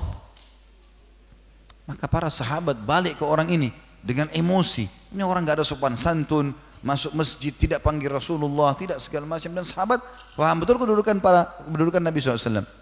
Maka Nabi shallallahu alaihi wasallam mengatakan, "Baiklah." Langsung Nabi sambut dengan senyum, "Baiklah." Lalu Nabi keluarkan dari kantongnya apa yang belum miliki, dikasih. Yang uniknya, waktu sudah dikasih, orang ini masih musam mukanya, masih muram. Lalu Nabi shallallahu alaihi wasallam tanya, "Apa kau ridho?" Dia bilang, "Belum." Rupanya orang ini terbiasa dengan kebiasaan itu. Biasa teriak-teriak, biasa minta dengan kasar. Bagi dia itu bukan kasar mungkin. Mungkin tradisi sukunya, biasa begitu. Ya, kita temukan ada kadang-kadang suku, kita di Indonesia ada suku yang mungkin dia tidak berniat untuk bicara kasar, tapi memang bahasa mereka begitu. Ya. Maka yang terjadi, Nabi shallallahu alaihi wasallam mengatakan, "Baiklah, ikutlah ke rumahku." Ikutlah ke rumahnya. Ke rumah Nabi shallallahu alaihi wasallam, Nabi ajak, sengaja berdua. Lalu Nabi shallallahu alaihi wasallam mengatakan, "Ambillah ini," dikasih. "Apa kau ridho?" "Belum." Nabi kasih lagi, "Apa kau ridho?" "Belum." Sampai Nabi kasih berulang-ulang, lalu Nabi tanya, "Apa kau ridho?" Dia bilang, "Iya." Ternyata orang ini memang punya hajat. Dia punya hajat, kata sebagian ulama hadis, mungkin anak-anaknya banyak, dia lagi perlu, dia tahu Nabi shallallahu alaihi wasallam sering memberi, dan dia tidak tahu cara minta kecuali dengan cara itu. Polos orangnya. "Cukup nggak?" "Belum." Misalnya kita kasih orang miskin, minta kita kasih satu piring makan, cukup nggak? "Nggak cukup." "Belum." Kenapa? Mungkin dia punya tiga orang anak juga yang mau makan, tapi bahasa dia harus mengatakan apa adanya. Kata Nabi shallallahu alaihi wasallam, "Apa kau sudah ridho?" Dia bilang, "Iya." "Apa yang kau ucapkan?" Kata Nabi, "Kalau kau sudah ridho." Dia bilang, "Jazakallahu khairan." Semoga Allah balas anda dengan kebaikan. Kata Nabi shallallahu alaihi wasallam, "Kalimatmu ini sangat penting. Tadi waktu kau datang pertama di masjid, ya, waktu kau datang pertama di masjid, maka kau ucapkan kalimat yang sedikit mencederai perasaan para sahabatku. Mereka anggap kau tidak sopan, gitu kan? Dan kami memberi, kau mengatakan belum. Lalu kami datang ke rumah, engkau datang ke rumah kami, kami berikan sampai kau ridho. Dan kau sudah ucapkan kalimat yang baik. Aku ingin sekarang kau keluar dengan aku, sama-sama keluar, ketemu dengan para sahabatku, dan ucapkan kalimat kau terakhir ini." Dia bilang, "Baik ya Rasulullah." Pergilah masuk ke masjid, lalu kata Nabi shallallahu alaihi wasallam, langsung Nabi tenangkan audiens ini. Orang lagi pada panas semua, marah dengan orang ini. Dan mereka penasaran, Nabi buat apa sama orang ini dalam rumah nih? Maka Nabi shallallahu alaihi wasallam mengatakan, "Wahai sahabat-sahabatku, sesungguhnya saudara kita ini datang tadinya punya hajat, dan dia minta kami berikan di hadapan kalian, tapi dia masih belum ridho. Kami ajak ke rumah kami dan kami berikan, dia masih belum ridho, sampai kami berikan beberapa kali dan dia akhirnya ridho. Dan dia mengucapkan kalimat yang mulia." Nabi terangkan apa yang terjadi dalam rumah dan apa yang di, apa kebaikannya orang ini. Nabi nggak mau disebut keburukannya orang ini. Nabi bilang, "Dan dia ucapkan kalimat yang mulia. Apa pendapatmu setelah kau ridho, hai saudaraku?" Ditanya orang Badui tersebut, dia mengatakan, "Jazakallahu khairan." Dan ditambah lagi, "Semoga Allah balas engkau dengan kebaikan yang melimpah." Maka kata Nabi shallallahu alaihi wasallam, "Sudah kalian dengar, orang ini berterima kasih. Maka jangan ada yang jadi beban dalam hatinya." Maka orang Badui itu pun pergi. Para sahabat waktu itu sudah mulai redam, tapi masih ingin obat untuk mengobati perasaan mereka. Apa yang terjadi? Kata Nabi shallallahu alaihi wasallam, perumpamaan aku, maksudnya sebagai Nabi, sebagai utusan Allah, dengan orang ini seperti orang yang lepas untahnya. Jadi seperti orang ini unta saya, lepas, lalu kalian berusaha mengejar unta itu, ada yang mau memukulnya, ada yang mau marah sama dia. Lalu aku pemilik unta mengatakan, biarkan aku dengan untaku, biarkan aku dengan untaku. Pada saat kalian membiarkannya, aku pun mendekatkan, memancing dia dengan makanan sehingga unta itu datang dan menjadi jinak di depanku. Andai saja aku ikuti emosional kalian, nggak seperti ini keadaannya orang ini. Udah dia punya hajat, dia sudah pergi, selesai. Untuk apa kita ribut-ribut nih? Gitu kan? Terjadi juga teman-teman sekalian, pernah terjadi dalam riwayat yang sahih dan ini hadis diriwayatkan oleh Imam Bukhari di nomor dua ribu sembilan ratus sepuluh dan juga Imam Muslim di nomor delapan ratus empat puluh tiga. Dalam salah satu peperangan, baginda Nabi alaihi salatu wassalam pernah pulang, sudah pulang, sudah menang melawan suku. Ada satu suku Arab, lari mereka. Rupanya suku Arab ini waktu Nabi shallallahu alaihi wasallam mau pulang ke Madinah, mereka ada yang mengikuti, gitu kan? Mau coba-coba melemparkan panah dari jauh ke, apa ada yang bisa dibalas gitu loh, ya. Waktu mereka istirahat di sebuah lapang, lapang padang pasir gitu, kata para sahabat, kami menemukan, kami pun masing-masing mencari tempat istirahat, dan Nabi shallallahu alaihi wasallam sendirian ada di bawah sebuah pohon. Beliau pun menggantungkan pedangnya. Maka suku Arab ini yang ingin menyerang Nabi shallallahu alaihi wasallam itu sempat mengatakan satu sama yang lain, siapa yang datang dan membunuh orang ini, maksudnya Nabi Muhammad shallallahu alaihi wasallam, tidak ada kesempatan lagi seperti ini. Maka datanglah seorang Badui dari mereka, mendekati Nabi shallallahu alaihi wasallam, tiba-tiba ambil pedang Nabi, tiba-tiba pedang itu sudah diarahkan di, di, di ke leher Nabi. Nabi shallallahu alaihi wasallam bangun, begitu bangun lihat ada pedang di lehernya. Lalu orang itu mengatakan apa? Hai Muhammad, siapa yang bisa menolongmu dari aku sekarang? Ini pedangnya itu bukan cuma ada jarak ya, sudah ditekan di leher Nabi shallallahu alaihi wasallam. Ini maksudnya tinggal tekan sedikit mati, gitu loh. Jadi memang sudah terancam, siapa yang bisa selamatkan kau sekarang? Maka Nabi shallallahu alaihi wasallam dengan sangat tenang, ujung pedang yang tajam sudah ditenggorokan Nabi shallallahu alaihi wasallam, sudah melengket di kulit beliau. Lalu beliau mengatakan Allah dengan sangat tenang. Lalu tiga kali Nabi shallallahu alaihi wasallam ulangi Allah. Yang ketiga kali Nabi mengatakan Allah, maka gemetar tangan orang tersebut, jatuh pedangnya. Dengan cepat Nabi shallallahu alaihi wasallam berdiri, mengambil pedang tersebut lalu mengarahkan pedang itu ke lehernya orang itu. Sama sikapnya, pas di lehernya. Lalu kata Nabi shallallahu alaihi wasallam, siapa yang bisa menyelamatkan kau dari aku sekarang? Orang itu pun terdiam. Lalu para sahabat berkumpul, lalu Nabi shallallahu alaihi wasallam, mereka tinggal tunggu, Nabi bunuh nggak ini? Maka Nabi shallallahu alaihi wasallam tarik pedangnya, lalu kemudian memaafkan orang itu, menyuruh dia pergi. Tidak ada sama sekali, padahal ini akan dibunuh oleh musuh. Ini sifat yang luar biasa gitu ya. Memang butuh juhud teman-teman, butuh upaya untuk itu ya. Renungi baik-baik, kapan kita maafkan orang lain, Allah pun akan maafkan kita. Ada beberapa poin penting harus kita pahami, tadi sudah saya singgung poin pertama. Kalau terjadi sesuatu pada orang lain, maka teman-teman sekalian yang paling pertama Allah subhanahu wa ta'ala menyuruh kita untuk memaafkan dia. Loh kan kalau kita maafkan kita masih pegel hatinya, ya, renungi baik-baik, Allah akan maafkan kesalahan kita. Ada dosa-dosa yang kita tidak tahu dosa seberat apapun, Allah bisa maafkan. Mungkin dengan sendal kita diinjak oleh orang lain lalu kita maafkan. Mungkin sendal kita dicuri, mungkin utangnya tidak dibayar, mungkin dia gunjing kita, kita nggak tahu, kita nggak melakukannya tapi dia melakukannya. Atau bahkan ada aib-aib yang sengaja dibongkar, gitu kan? Sampai kata Nabi shallallahu alaihi wasallam, siapa yang sengaja mencari-cari aib saudaranya muslim, maka Allah akan bongkar aibnya dari dalam rumahnya sendiri, maka dia akan dapat hukumannya. Lalu kita maafkan teman-teman, pada saat itu Allah subhanahu wa taala akan memaafkan kesalahan-kesalahan kita. Allahu alam, mungkin hanya dia ghibah sekali, dosa kita dua puluh tahun dimaafkan, dari mana kita tahu? Gitu kan? Maka kita harusnya pahami ini. Kemudian yang kedua teman-teman, kalau kita memaafkan orang lain, walaupun dia belum minta maaf, maka kita dapat pahala. Karena itu perintah Allah, kita dapat pahala. Tapi dia belum lepas dari hukum. Dia belum lepas dari hukum, karena syarat dia supaya lepas dari hukuman Allah, sudah ghibah, sudah gunjing, dia harus bertobat sama Allah dan minta maaf sama kita. Berarti kalau kita maafkan dia pun antara kita sama Allah, itu bukan dia berarti lepas dari hukuman Allah, enggak, Allah akan hukum dia. Kecuali kita datang ke depan mukanya lalu mengatakan, saya sudah maafkan kamu, itu lain. Berarti kita sudah jelas-jelas ridho dengan dia. Tapi kalau kita cuma maafkan antara kita sama Allah untuk mendapatkan pengampunan dosa, maka dia tetap akan kena hukum. Hari kiamat pun kalau tidak sempat dia minta maaf, kita akan ambil pahala dari dia. Seperti itulah. Ya. Maka difahami poin-poin ini teman-teman sekalian. Walaupun kita sakit hati, Allah akan maafkan kita kalau kita maafkan dia. Dan dia tetap dihukum selama dia belum mengembalikan hak kita. Begitu juga dengan hadis yang mulia, di mana Nabi shallallahu alaihi wasallam memotivasi umatnya untuk menjadi pemaaf. Dan pemaaf di sini teman-teman bukan cuma memaafkan karena masih samar, tapi betul-betul dia punya kekuatan. Tadi saya bilang dia punya materi, dia punya kekuasaan untuk bisa membalas. Dalam sebuah hadis yang sahih, hadis ini riwayat Imam Muslim nomor dua ribu lima ratus delapan puluh delapan, juga Imam Tirmidzi dua ribu sembilan puluh delapan.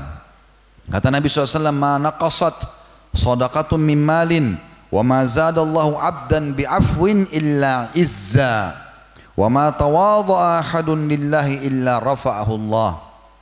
Ini pesan mulia, pesan nabawi. Hadis sahih riwayat Imam Muslim tadi. Kata Nabi shallallahu alaihi wasallam, tidaklah sedekah itu mengurangi harta. Kalau ada orang yang berpikir dengan sedekah mengeluarkan harta berarti berkurang hartanya, ini kesalahan. Justru sedekah itu, tadi saya bilang, keluarkan jalan Allah, Allah berikan kepada kita. Sesuai dengan kadar pengorbanan, Allah balas dengan kadar pengorbanan itu balasannya. Mau jadi kaya, maka berikan sedekah. Dan fahami, ini perlu saya titik beratkan, perbedaan fungsi antara zakat dengan sedekah. Kalau zakat, dari kata-kata zaka yuzaki, artinya pensucian. Itu ada syaratnya, satu tahun harta haul, dari Ramadan ke Ramadan misalnya. Setelah satu tahun dilihat dana yang diinvestasikan dan yang ditabung, mencapai nggak syarat kedua nisab delapan puluh lima gram emas. Kalau mencapai dikeluarkan dua koma lima persen. Ada syaratnya, haul, nisab dan dua koma lima persen ditentukan, gitu kan? Fungsinya apa?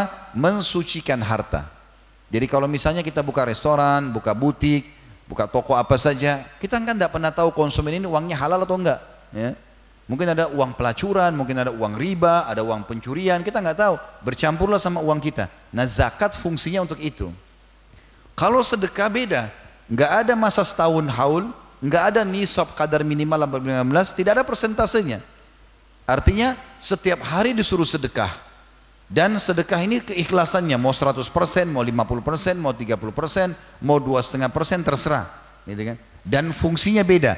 Fungsinya untuk memperbanyak harta.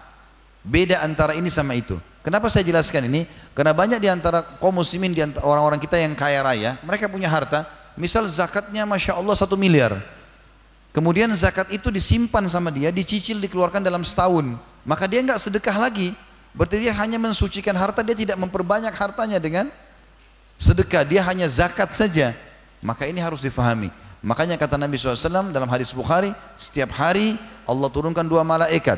Yang satu mengatakan, ya Allah lapangkan rezekinya orang yang bersedekah. Yang satu mengatakan, ya Allah binasakan jiwa orang itu sama harta orang yang bakhil atau orang yang pelit. Sampai Abdullah bin Umar radhiyallahu anhu tidak pernah berhenti sedekah walaupun sehari hanya sebutir bawang. Karena mengejar masalah itu. Makanya kata Nabi shallallahu alaihi wasallam dalam potongan pertama hadis ini, tidak akan berkurang harta seseorang karena sedekah. Artinya akan bertambah malah. Pesan yang kedua, dan tidaklah Allah menambah kepada seorang hamba yang memaafkan, melainkan kemuliaan.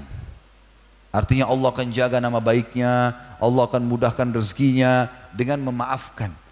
Tidak akan mendatangkan pemaafan itu kecuali kemuliaan. Makin ditangkat derajatnya sama Allah. Makin diangkat. Nabi shallallahu alaihi wasallam makin dihina, makin dicacimaki, makin tinggi derajatnya. Makin tinggi derajatnya, makin banyak orang yang mendengarkan dakwanya. Jadi ini luar biasa pesan Nabi shallallahu alaihi wasallam. Kemudian yang ketiga, dan tidaklah seseorang merendahkan diri karena Allah, tawadhu, tidak sombong. Bahkan mungkin banyak orang yang tidak tahu tentang dia, gitu kan?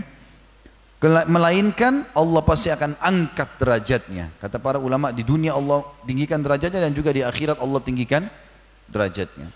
Nah, tapi saksi bahasan kita potongan kedua hadis ini. Kata Nabi shallallahu alaihi wasallam, tidak akan menambah pemaafan itu kecuali kemuliaan. Ya. Dan ini teman-teman, kita tidak usah repot-repot menghabiskan energi kita untuk membalas orang lain. Tidak usah. Tidak usah. Kita punya banyak waktu yang harus kita gunakan untuk kebaikan-kebaikan. Kalau kita sibuk mengurus gosipnya orang, fitnahnya orang, habis umur kita untuk itu. Dan subhanallah, tidak akan pernah ada orang yang membuka pintu gosip, ghibah, pintu fitnah, kecuali dia akan tersibukkan dengan itu terus. Kapan antum buka sekali saja menggibah seorang muslim, memfitnah dia, maka Allah akan buat antum sibuk dengan itu. Setiap duduk itu aja bicaranya, bertambah dosa. Sementara Nabi shallallahu alaihi wasallam mengatakan riba tujuh puluh tiga pintu, yang paling rendahnya seperti seseorang berzina dengan ibunya sendiri, yang paling tingginya pintu riba yang ke tujuh puluh tiga, sama dengan tujuh puluh tiga kali berzina dengan orang tua sendiri. Itu adalah setara dengan mencoreng kehormatan seorang muslim. Maka para ulama mengatakan kapan seseorang sengaja sudah membuka pintu ghibah, pintu fitnah, maka Allah akan buat dia sibuk dengan itu. Kita temukan orang begitu, setiap ketemu gosipin si fulan, ulangi kesalahannya, cari-cari lagi kesalahannya orang, tidak pernah berhenti, sibuk dengan itu, maka waktunya habis untuk mendapatkan dosa. Wa na'udzubillah. Kapan kita tidak pernah hiraukan masalah itu, Allah akan berkahi waktu kita. Kita akan diberkahi dalam rumah tangga, diberkahi dalam pekerjaan, diberkahi dalam segala hal. Saya berapa kali temukan, ada saja orang, kita sudah berusaha ceramah, sudah berusaha sampaikan, ada saja orang yang gosipin sesuatu, saya nggak hiraukan, biasa saja. Tapi subhanallah, Allah kirim orang-orang datang yang lebih banyak dengarkan ceramah. Saya tidak pernah temukan kejadian kasus di lapangan dakwah kami ini. Kalau kecuali ada yang ceramah, ada yang cerita, ada yang cerita sesuatu, cari keburukan. Kecuali saya lihat jemaahnya tambah banyak. Mana tambah banyak orang yang datang Allah utus. Allah hibur kita dengan caranya. Gak usah habisin waktu buat itu. Selama kita nggak lakukan, sudahlah, nggak masalah. Sedangkan kalau kita lakukan pun digosipin, itu dia dosa. Apalagi kalau tidak dilakukan, tambah banyak masalahnya. Maka teman-teman sekalian, saya ulangi hadis yang kata Nabi shallallahu alaihi wasallam, tidaklah sedekah itu mengurangi harta seseorang hamba, tidaklah menambah kepada seorang hamba yang memaafkan melainkan kemuliaan, dan tidaklah seseorang merendah diri karena Allah tawadhu, melainkan dia Allah akan mengangkat derajatnya. Di dalam hadis yang lain, Uqbah bin Amir radhiyallahu anhu berkata, dan hadis ini juga hadis sahih diriwayatkan oleh Imam Ahmad di nomor tiga puluh lima, tepatnya di jilid sembilan belas halaman seratus delapan puluh empat. Dan Syekh Albani sebutkan dalam silsilah hadis sahihah nomor delapan ratus sembilan puluh dan delapan ratus sembilan puluh satu. Uqbah bin Amir radhiyallahu anhu mengatakan, laqitun Nabiyya sallallahu alaihi wasallam fa aqadtu bi yadihi fa qultu ya Rasulullah akhbirni bi fawa bi fawadhil al-a'mal. Faqala ya Uqbah sil man qata'ak wa a'ti man haramak wa'fu 'amman zalamak. Wasiat Nabi yang luar biasa. Kata Uqbah bin Amir, ada subhanallah di kalangan sahabat yang Allah berikan taufik, mereka bertanya sesuatu bukan cuma untuk manfaat dirinya, tapi manfaatnya besar bagi orang lain dan dia pun dapat pahala dari situ. Uqbah bin Amir cerdas, dia mengatakan, aku pernah bertemu dengan Nabi shallallahu alaihi wasallam satu waktu, aku memegang tangan beliau, lalu aku mengatakan, wahai utusan Allah, beritahukan kepadaku amalan-amalan yang paling utama, yang jarang orang bisa buat, keutamaannya besar, gitu loh. Aku juga bisa menjadi orang yang luar biasa. Bukan cuma orang biasa saja, jadi orang yang punya kedudukan yang tinggi di sisi Allah subhanahu wa taala. Maka pesan Nabi shallallahu alaihi wasallam tiga poin. Sambunglah silaturahim dengan orang yang memutus hubungan denganmu. Berat itu. Ada keluarga nggak mau datang ke rumah kita, tapi kita disuruh datang ke rumahnya. Kita disuruh datang, sambung hubungan sama orang yang mutus hubungan denganmu. Silaturahimnya mereka tidak mau jalin, kau tetap biasa aja. Yang kedua, pesan Nabi shallallahu alaihi wasallam, berilah sedekah kepada orang yang kikir kepadamu. Kalau orang pelit sama kamu, kau justru kasih ke dia, jangan balas. Oh, ini tetangga nggak pernah kirim makanan, saya nggak mau kirim makanan juga. Jangan ikut-ikutan, kirim aja, kita nggak usah peduli. Kita sedang bermuamalah sama Allah subhanahu wa taala. Ini di sekitar kita cuma variabel hukum saja Allah hubungkan. Oh, ada hubungannya sama tetangga, sama teman, sama orang tua, sama segala macam. Kita bermuamalah dengan Allah subhanahu wa taala. Wahai suami istri, fahamlah sebagai suami dan istri, kita bermuamalah sama Allah. Pasangan kita ini hanya Allah amanahkan saja. Jadi Allah seperti pesankan, wahai para istri, ini suamimu ya, layani dia, patuhi dia, karena aku, aku yang balas kamu. Gak usah lihat suaminya. Kalau kita lihat suami kita, ada kadang kita jengkel sama dia di waktu-waktu tertentu, kecewa mungkin. Tapi ternyata Allah hubungkan hukum dari tangan dia. Inilah Nabi shallallahu alaihi wasallam mengatakan, siapapun istri yang meninggal dunia lalu suaminya ridha, maka kecuali dia masuk dari delapan pintu surga yang mana dia mau. Oh, ternyata Allah hubungkan variabel hukum dengan orang ini. Hubungan saya sama Allah, ada ada nikmat kita syukuri, ada cobaan kita sabari. Begitu juga kalian atau kita ini suami, gitu kan? Kalau kita mau ikutin istri, Kita udah setengah mati kerja, keringatan, terus dikasih uang, minta uangnya marah-marah lagi. Hmm? Mana uang bulanannya? Padahal hasil dari keringat kita nih. Minta duit mau makan tapi marah-marah kadang-kadang. Tapi Allah Subhanahu Wa Taala memang menjadikan ini loh istrimu, atau amanahkan ya, bekasi dia makan, kasih dia minum, kasih pakaian, kasih rumah, hidupin dia sebagai ganti ayahnya. Karena aku, aku akan balas kamu. Hubungan kita sama Allah, maka tidak ada kekecewaan, gitu kan? Karena kita tahu, oh kalau datang pun cobaan berarti Allah lagi ingin menguji saya. Begitu juga dengan anak, begitu dengan orang tua, begitu juga dengan lingkungan kita. Muamalah seorang mukmin dengan Tuhannya Allah. Maka ini pesan yang kedua. Pesan yang ketiga, ini jadi saksi bahasan kita. Dan maafkanlah orang yang telah menzalimimu. Orang yang buat kezaliman, maafin. Nanti antara kita sama Allah. Saya sudah bilang tadi, nggak usah khawatir teman-teman. Kalau dia tidak melakukan Dia tidak melakukan perbuatan untuk tobat sama Allah dan meminta maaf sama kita, mengembalikan hak kita, dia tetap dihukum. Tapi kita tugasnya maafin, walaupun dia tidak tahu itu. Karena ini antara kita dengan Allah Subhanahu Wa Ta'ala. Maka ini perlu difahami teman-teman. Pernah satu kali juga terjadi pada Abu Bakar radhiyallahu anhu. Jadi ada satu orang sepupu beliau, dan ini sudah pernah saya sebutkan di Tabligh Akbar dulu ya, tetapi saya ulangi lagi, riwayat ini diriwayatkan Imam Bukhari di nomor dua ribu enam ratus enam puluh satu dan Imam Muslim nomor dua ribu tujuh ratus tujuh puluh, Imam Tirmidzi tiga ribu dua ratus tiga puluh. Bahwasanya pada saat Aisyah radhiyallahu anha difitnah bahwasanya dia berzina ya dengan uh, Safwan radhiyallahu anhu majma'in, Nabi sallallahu alaihi wasallam naik di atas mimbar. Lalu mengatakan kepada para sahabatnya, kenapa ada yang menyakiti aku di keluargaku dan sahabatku? Aku, Nabi shallallahu alaihi wasallam tidak sebut nama istrinya Aisyah, tapi orang semua tahu. Itu adab yang sering Nabi contohkan. Nabi mengatakan, kenapa ada yang menyakiti aku di istriku dan atau di keluargaku, di istriku dengan eh, sahabatku? Aku tidak tahu kecuali kebaikan dari mereka. Istriku ini selalu aku tahu kebaikan dari dia, tidak pernah ketemu interaksi sama laki-laki yang bukan mahram, dan sahabatku ini tidak pernah masuk rumahku kecuali dengan bersama dengan aku. Maka kenapa harus difitnah gitu kan? Akhirnya sahabat pada berdiri, ada yang mengatakannya Rasulullah, kami tahu siapa pelakunya, tinggal anda suruh kami, perintahkan kami, kami penggal lehernya. Rupanya yang bicarain dari suku Aus. Di Madinah ada dua suku, Aus dan Khazraj.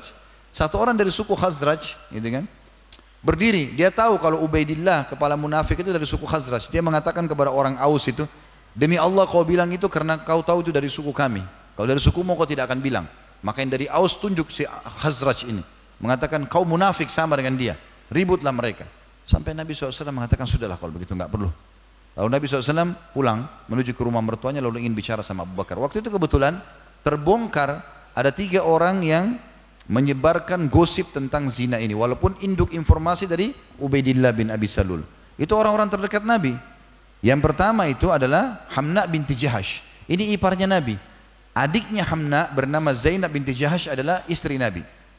Kemudian yang kedua adalah Hasan ibn Thabit, penyair Nabi. Orang sudah lebih tua dari Nabi tujuh tahun. Jadi artinya umurnya itu hampir tujuh puluh tahun. Ya. Kemudian yang ketiga, ini Muslim bin Abi Muslim, dan juga yang mengatakan Mistah bin Uthatha. Ini dua orang ini adalah sepupu Abu Bakar. Orang miskin, kemudian Abu Bakar biaya hidupnya. Subhanallah, waktu ketahuan tiga orang ini menyebarin gosip, dicambuklah mereka delapan puluh derah. Karena menyebarin gosip ini, atau ghibah atau fitnah, ini dicambuk delapan puluh derah, sama dengan menyebarkan kebohongan. Waktu itu Abu Bakar bersumpah, demi Allah saya tidak akan bantu lagi kamu, kepada Mistah bin Uthatha ini atau kepada Muslim bin Muslim, salah satu dari dua nama ini. Maka turunlah firman Allah Subhanahu Wa Taala dalam surah An-Nur ya, yang berbunyi A'udzubillahi minasyaitonirrajim wa la ya'tali ulul fadli minkum wassa'ati ayyutu ulil kurba wal masakin wal masakin wal muhajirina fi sabilillah wal ya'fu wal yasfahu ala tuhibbuna ay yakfirallahu lakum wallahu ghafurur rahim.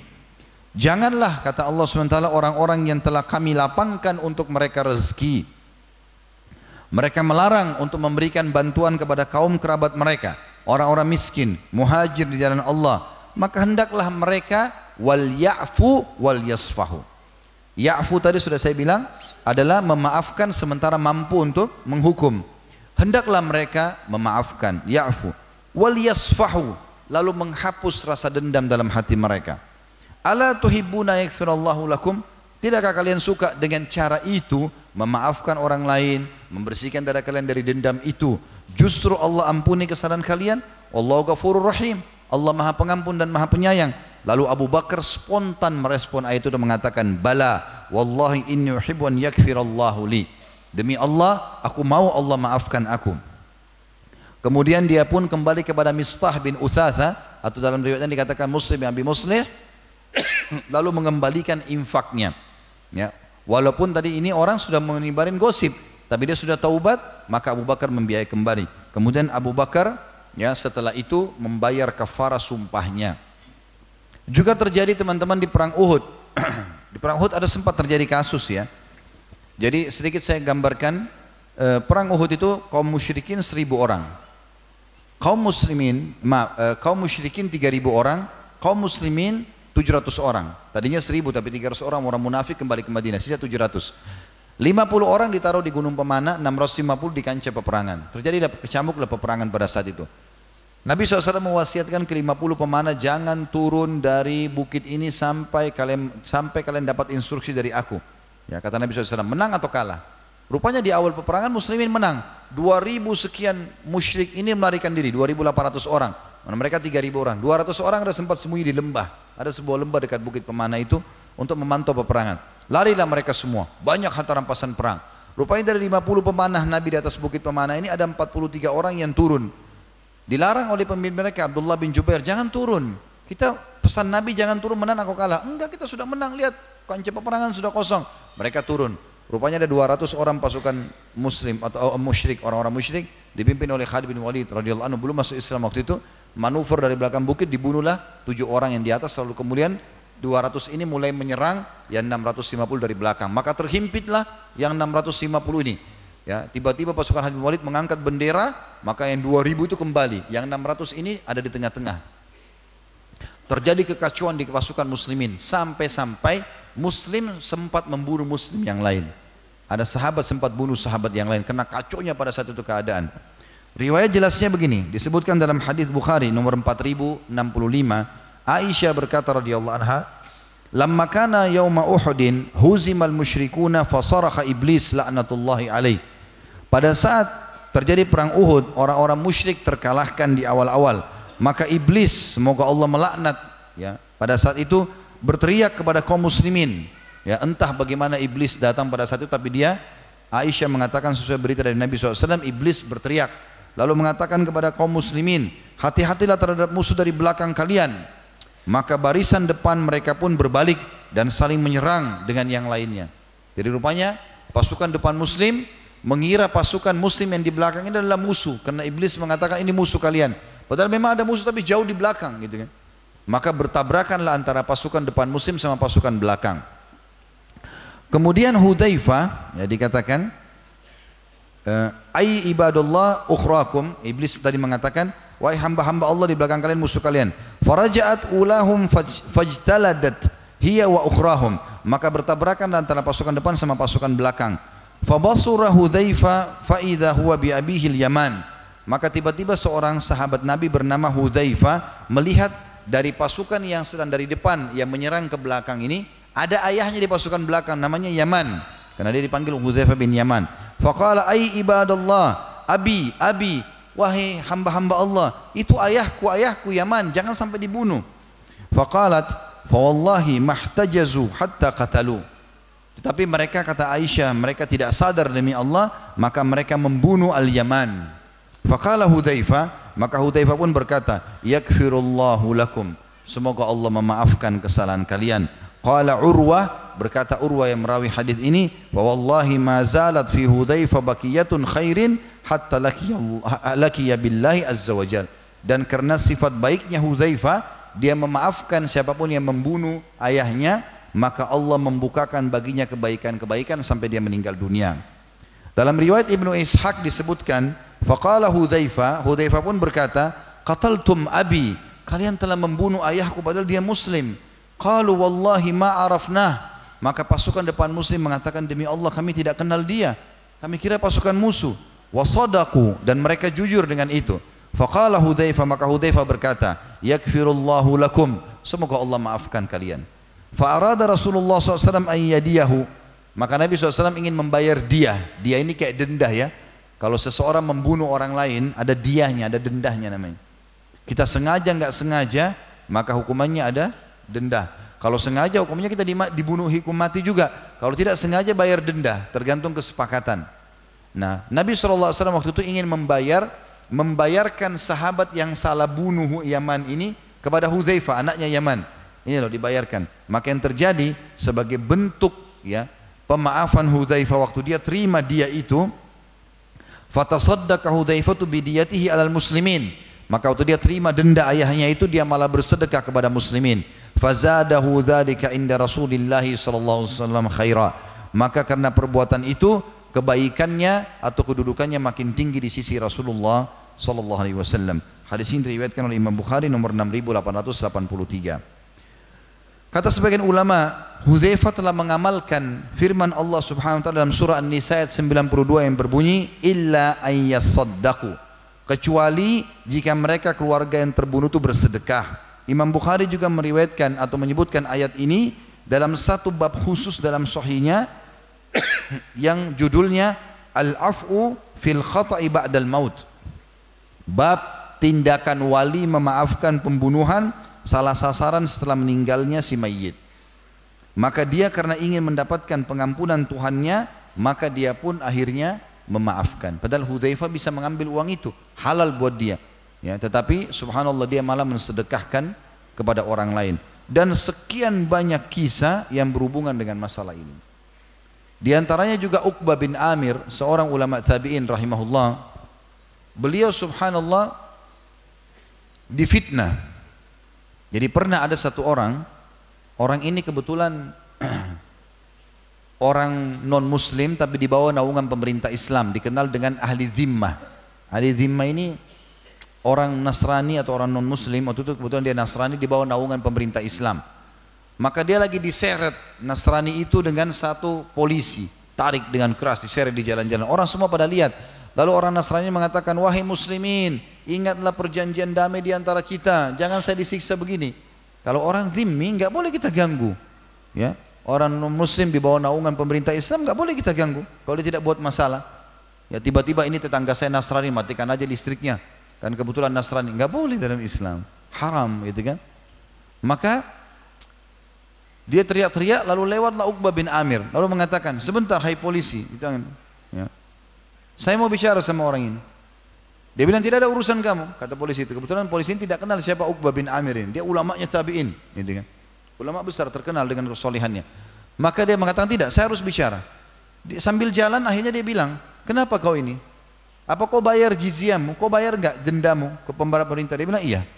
Jizyah orang kafir yang tidak mau masuk Islam dia bayar jizyah. Iya saya bayar. Apa kau suka dengan pekerja? Kau mau dibawa kemana? Lalu si polisi itu jawab sambil diseret nih. Saya akan bawa dia ke kebunnya kepala polisi untuk dia kerja bersihkan kebun itu. Sambil jalan Uqbah mengatakan, apa kau ridho dengan perbuatan itu? Dia bilang tidak, saya enggak ridho. Karena perbuatan itu sangat berat bagi saya. Dan itu dikasih upah yang sangat kecil. Maka Uqbah bin Amir tiba-tiba cabut imamahnya, dicantol ke badannya orang non muslim ini, lalu ditarik sama dia. Dia mengatakan, lepaskan orang ini. Maka polisi mengatakan, tidak, saya tidak akan lepaskan. Ribut ini. Nah orang-orang di sekitar situ tahu siapa Uqbah bin Amir, ulama. Mereka ikut-ikutan akhirnya. Akhirnya sampai polisi ini melepaskan. Polisi ini nggak tahu, gitu kan? Dia juga bukan orang yang berilmu orang ini, maka dia buat laporan kepada pimpinannya, laporan yang tidak masuk di akal. Mulailah dia buat berita-berita tentang Uqbah bin Amir. Apa beritanya? Uqbah bin Amir kebetulan tidak mau menikah dia. Dia tidak mau menikah. Menurut dia pribadi, walaupun menikah sunnah Nabi shallallahu alaihi wasallam, dia tidak menikah karena dia ingin beribadah kepada Allah. Dia merasa dengan dia tidak menikah, maka ada banyak beban-beban yang tidak ada padanya. Walaupun ini kata ulama, semestinya dia menjalankan sunnah Nabi shallallahu alaihi wasallam. Dia tidak memungkiri pernikahan, tapi dia menunda pernikahan ya, sampai pada saat itu karena dia ingin lebih fokus ibadah. Kemudian dia tidak makan daging kecuali sedikit sekali. Maka ditulislah laporan ini, kebetulan itu khilafahnya Utsman bin Affan radhiyallahu anhu. Ditulislah laporan ini kepada wali kota, pada saat itu kalau kita wali kota di Irak, dikirimlah ke Madinah, ke pusat pemerintahan. Utsman bin Affan baca, kok buruk sekali. Uqbah bin Amir ini dikenalnya seorang ulama, kok dia tidak mau menikah. Berarti nanti dia bisa dakwahi supaya orang jangan menikah. Dia tidak mau makan daging. Kenapa orang ini? Ada isu-isu dilemparkan banyak sekali. Maka kata Utsman bin Affan menulis surat lagi kepada wali kota Irak pada saat itu, datang eh, datangkan Uqbah bin Amir, tanya, kenapa dia lakukan ini? Datanglah Uqbah bin Amir lalu ditanya, kenapa kau tidak mau menikah? Dia bilang, saya bukan tidak menikah karena meninggalkan sunnah Nabi shallallahu alaihi wasallam, bukan. Tapi sampai sekarang detik ini, saya belum membuka pintu itu karena saya masih ingin merasa ibadah sendirian. Saya takut terganggu nanti ibadah saya. Tapi ke depan Allahu a'lam, saya tidak tahu. Tapi sampai detik ini saya belum menikah untuk itu. Kenapa kau tidak makan daging? Dia bilang, telah sampai kepada kami dari Umar bin Khattab. Kebetulan dia pernah belajar dari Umar bin Khattab. Pernah ada teman kami sedang jalan ke pasar, di antara tabi'in, maksudnya sama-sama muridnya Umar bin Khattab, jalan ke pasar lagi pengen beli daging. Begitu dia beli daging, pulang ketemu sama Umar. Umar bin Khattab lagi lewat. Umar tanya, dari mana kamu? Dari pasar. Apa yang kau buat? Saya beli daging. Maka Umar mengeluarkan sebuah statement sebagai nasihat saja. Umar mengatakan, apakah semua yang kau inginkan kau beli? Maka saya, kalau ada daging saya makan, kalau enggak ada saya tidak sengaja mencarinya. Dan sekian banyak syubhat yang dijawab oleh dia. Pada saat saya tidak teringat semuanya, tapi ada banyak syubhat. Sampai terjawab, ditulislah laporan kepada Utsman bin Affan. Utsman bin Affan mengatakan, baiklah, bagus kalau begitu, nggak ada masalah. Tapi karena sudah terjadi fitnah di kota itu, maka jadi dua kubu. Masyarakat ada banyak yang memimi, mem, membela Uqbah bin Amir, tapi di kalangan para orang-orang pengaman ini, ya, eh, pihak kepolisian pada saat itu semuanya mendukung teman-temannya ini, umumnya gitu kan. Ributlah ini. Maka Utsman bin Affan mengatakan, saya menulis surat kepada Uqbah bin Amir, minta dia supaya dia pergi ke negeri Syam. Kebetulan di negeri Syam di sana ada wali yang ditunjuk bisa menghormati dia, gitu kan. Maka berangkatlah Uqbah bin Amir. Sebelum dia keluar, teman-temannya semua, kerabatnya merasa ini dia kayak diusir dari kotanya, padahal ini fitnah, gitu kan. Maka apa wasiat Anda? Kata orang-orang otoritas itu di kotanya di Irak, apa wasiat Anda kepada kami? Apa ini? Kejadian ini bagaimana kami bisa memahaminya? Anda akan meninggalkan kami sebentar lagi. Dia mengatakan, ketahuilah, yang paling pertama aku ucapkan, ya Allah, dia berdoa, siapapun yang telah menyebabkan aku berpisah dengan sahabat-sahabatku, dengan kerabatku, tempat kelahiranku, bahkan tempat aku mencari rezeki dan menyebarkan ilmuku, maka ketahuilah Allah, aku sudah memaafkannya dan maafkanlah dia. Yang paling pertama dia mengucapkan kalimat itu. Kemudian dia mengatakan, saya akan pergi ke negeri Syam dan itu mungkin yang terbaik yang Allah berikan kepada saya. Lalu dia pergi ke sana sampai dia ikut jihad dan dia terbunuh akhirnya, atau dia meninggal dunia di negeri Syam di dekat Masjid Aqsa. Tapi yang jelas teman-teman sekalian, bagaimana fitnah yang datang kepada dia pun dia memaafkan. Dia memaafkan. Jadi ini poin-poin dan contoh-contoh ini kita bisa lihat bagaimana besarnya jiwa mereka. Dan begitu memahaminya kalau Allah subhanahu wa ta'ala justru akan memuliakan dia, akan memaafkan dengan cara seperti itu. Dan juga tidak akan pernah menambah pemaafan itu kecuali kemuliaan. Dan teman-teman, jangan balas kebodohan dengan kebodohan. Jangan balas kejelekan dengan kejelekan. Orang kalau pernah mencuri barang kita, bukan dengan kita curi juga. Orang menggibah bukan dengan gibah, orang fitnah bukan dengan fitnah. Tapi kokolah di atas kebenaran. Dan bukan cuma kita yang diuji sama Allah. Semua orang juga akan diuji. Orang akan digibah, orang akan difitnah. Kita sudah berikan contoh-contoh orang-orang soleh, bahkan Nabi shallallahu alaihi wasallam pun digibah seperti itu. Difitnah. Nabi Yusuf alaihissalam saudara-saudaranya sendiri yang buat kejahatan dengan dia. Nabi Lut, Nabi Nuh, istri sama anaknya yang buat masalah dengan kehidupan mereka. Itu Nabi-Nabi diuji. Nabi Ayub ditimpa penyakit, kaumnya tinggalkan, dua belas anaknya meninggal semuanya. Nabi Yunus alaihissalam ditenggelamkan oleh Allah di dalam mulut ikan paus karena buat kesalahan. Dan sekian banyak hal yang terjadi. Maka ada cobaan-cobaan dalam hidup. Tapi yang penting kita benar, kita sudah tahu. Kalau kita salah istiqamah kepada Allah, kalau kita benar, kita tetap istiqamah, Allah punya cara meluruskan semua itu. Kalau kita mau sibuk menyelesaikan gosip-gosip orang, fitnah orang, itu akan menyita banyak sekali waktu. Dan ingatlah, sekali lagi pesan saya dan para ulama salaf mengatakan, kalau ada orang yang mulai membuka pintu ghibah untuk saudaranya, pintu fitnah, maka Allah akan buat dia sibuk dengan itu, wa na'udzubillah, sampai dia taubat kepada Allah. Kalau tidak, sampai meninggal dia akan panen dosa yang sangat besar, dan dia harus siap membagi-bagi pahalanya kepada saudaranya yang sudah dia gunjing dan dia fitnah itu. Tugas kita teman-teman memperbaiki keadaan. Sebagai penutup, saya akan sebutkan beberapa riwayat diantaranya, atau ada dalil-dalil ayat Al-Quran di akhir ya surah Al-Baqarah, tepatnya ayat dua ratus delapan puluh enam. Allah subhanahu wa ta'ala menyuruh kita membaca ini. Bahkan kata Nabi shallallahu alaihi wasallam, siapa yang membaca akhir Ayat-ayat terakhir Al-Baqarah ini Allah akan menjadi pencukup baginya. Dan apapun di situ yang dia minta Allah akan kabulkan. Tapi di antara yang berhubungan dengan bahasan kita masalah pemaafan, minta maaf atau minta tobat kepada Allah atau memaafkan orang ini masuk dalam firman Allah Subhanahu wa taala, Rabbana la tu'akhidna in nasina aw akhtana, Rabbana wa la tahmil alaina isran kama hamaltahu 'alal ladina min qablina, Rabbana wa la tuhammilna ma la taqata lana bi wa'fu 'anna waghfir lana warhamna anta maulana fansurna 'alal qaumil kafirin. Mereka selalu berdoa, ya Tuhan kami, janganlah engkau hukum kami jika kami lupa atau kami bersalah. Ya Tuhan kami, janganlah engkau bebankan kepada kami beban-beban yang berat sebagaimana engkau bebankan kepada orang-orang sebelum kami. Ya, maksudnya kalau ada orang-orang justru yang mendahului kami dalam kesalahan, jangan sampai kami terjerumus hal yang sama. Termasuk masalah ini, kalau orang terlanjur gosipin, ya fitnah segala macam, mereka dahului kita dalam kemaksiatan. Jangan sampai kami ikut-ikutan dengan itu ya Allah. Ya Tuhan kami, janganlah engkau pikulkan kepada kami apa yang tidak sanggup kami memikulnya. Berilah maaf kepada kami, ampunilah kami, dan rahmatilah kami. Sesungguhnya engkau penolong kami, maka tolonglah kami terhadap kaum yang kafir. Juga Ibnu Umar berkata radhiyallahu anhuma di dalam hadis sahih diriwayatkan oleh Abu Daud nomor empat ribu dua ratus tiga puluh sembilan dan Ibnu Majah nomor tiga ribu delapan ratus tujuh puluh satu. Kata Ibnu Umar anhuma, lam yakun Rasulullah shallallahu alaihi wasallam yada' haula'id da'awati hina yumsi wa hina yusbih. Nabi Muhammad shallallahu alaihi wasallam tidak pernah meninggalkan potongan doa ini pada saat tiba pagi dan sore hari. Doanya adalah Allahumma inni as'alukal afiyah fid dunya wal akhirah, Allahumma inni as'alukal afwa wal afiyata fi dini wa dunyaya wa ahli wa mali, Allahumma astur awrati wa amin raw'ati, Allahumma ahfadni min bayni yadayya wa min khalfi wa an yamini wa an shimali wa min fawqi wa a'udhu bi'azamatika an uqtala min tahti. Rasulullah shallallahu alaihi wasallam tidak pernah meninggalkan doa-doa ini di waktu sore dan pagi hari, yang artinya Allah, aku memohon kepadamu keafiatan dunia dan akhirat. Selalu aku selamat dari apapun yang tertimpa atau menimpa orang-orang di dunia dan di akhirat. Ya Allah, sungguhnya aku memohon kepadamu maaf dan keafiaan dalam agama dan duniaku. Kalau aku buat salah, maka maafkanlah aku. Dan mudahkan aku juga memaafkan. Dalam keluargaku dan hartaku, ya Allah tutuplah aurat-auratku. Kalau aku punya kesalahan-kesalahan, tutuplah itu. Dan amankanlah rasa takutku. Ya Allah, jagalah aku dari depan dan belakangku.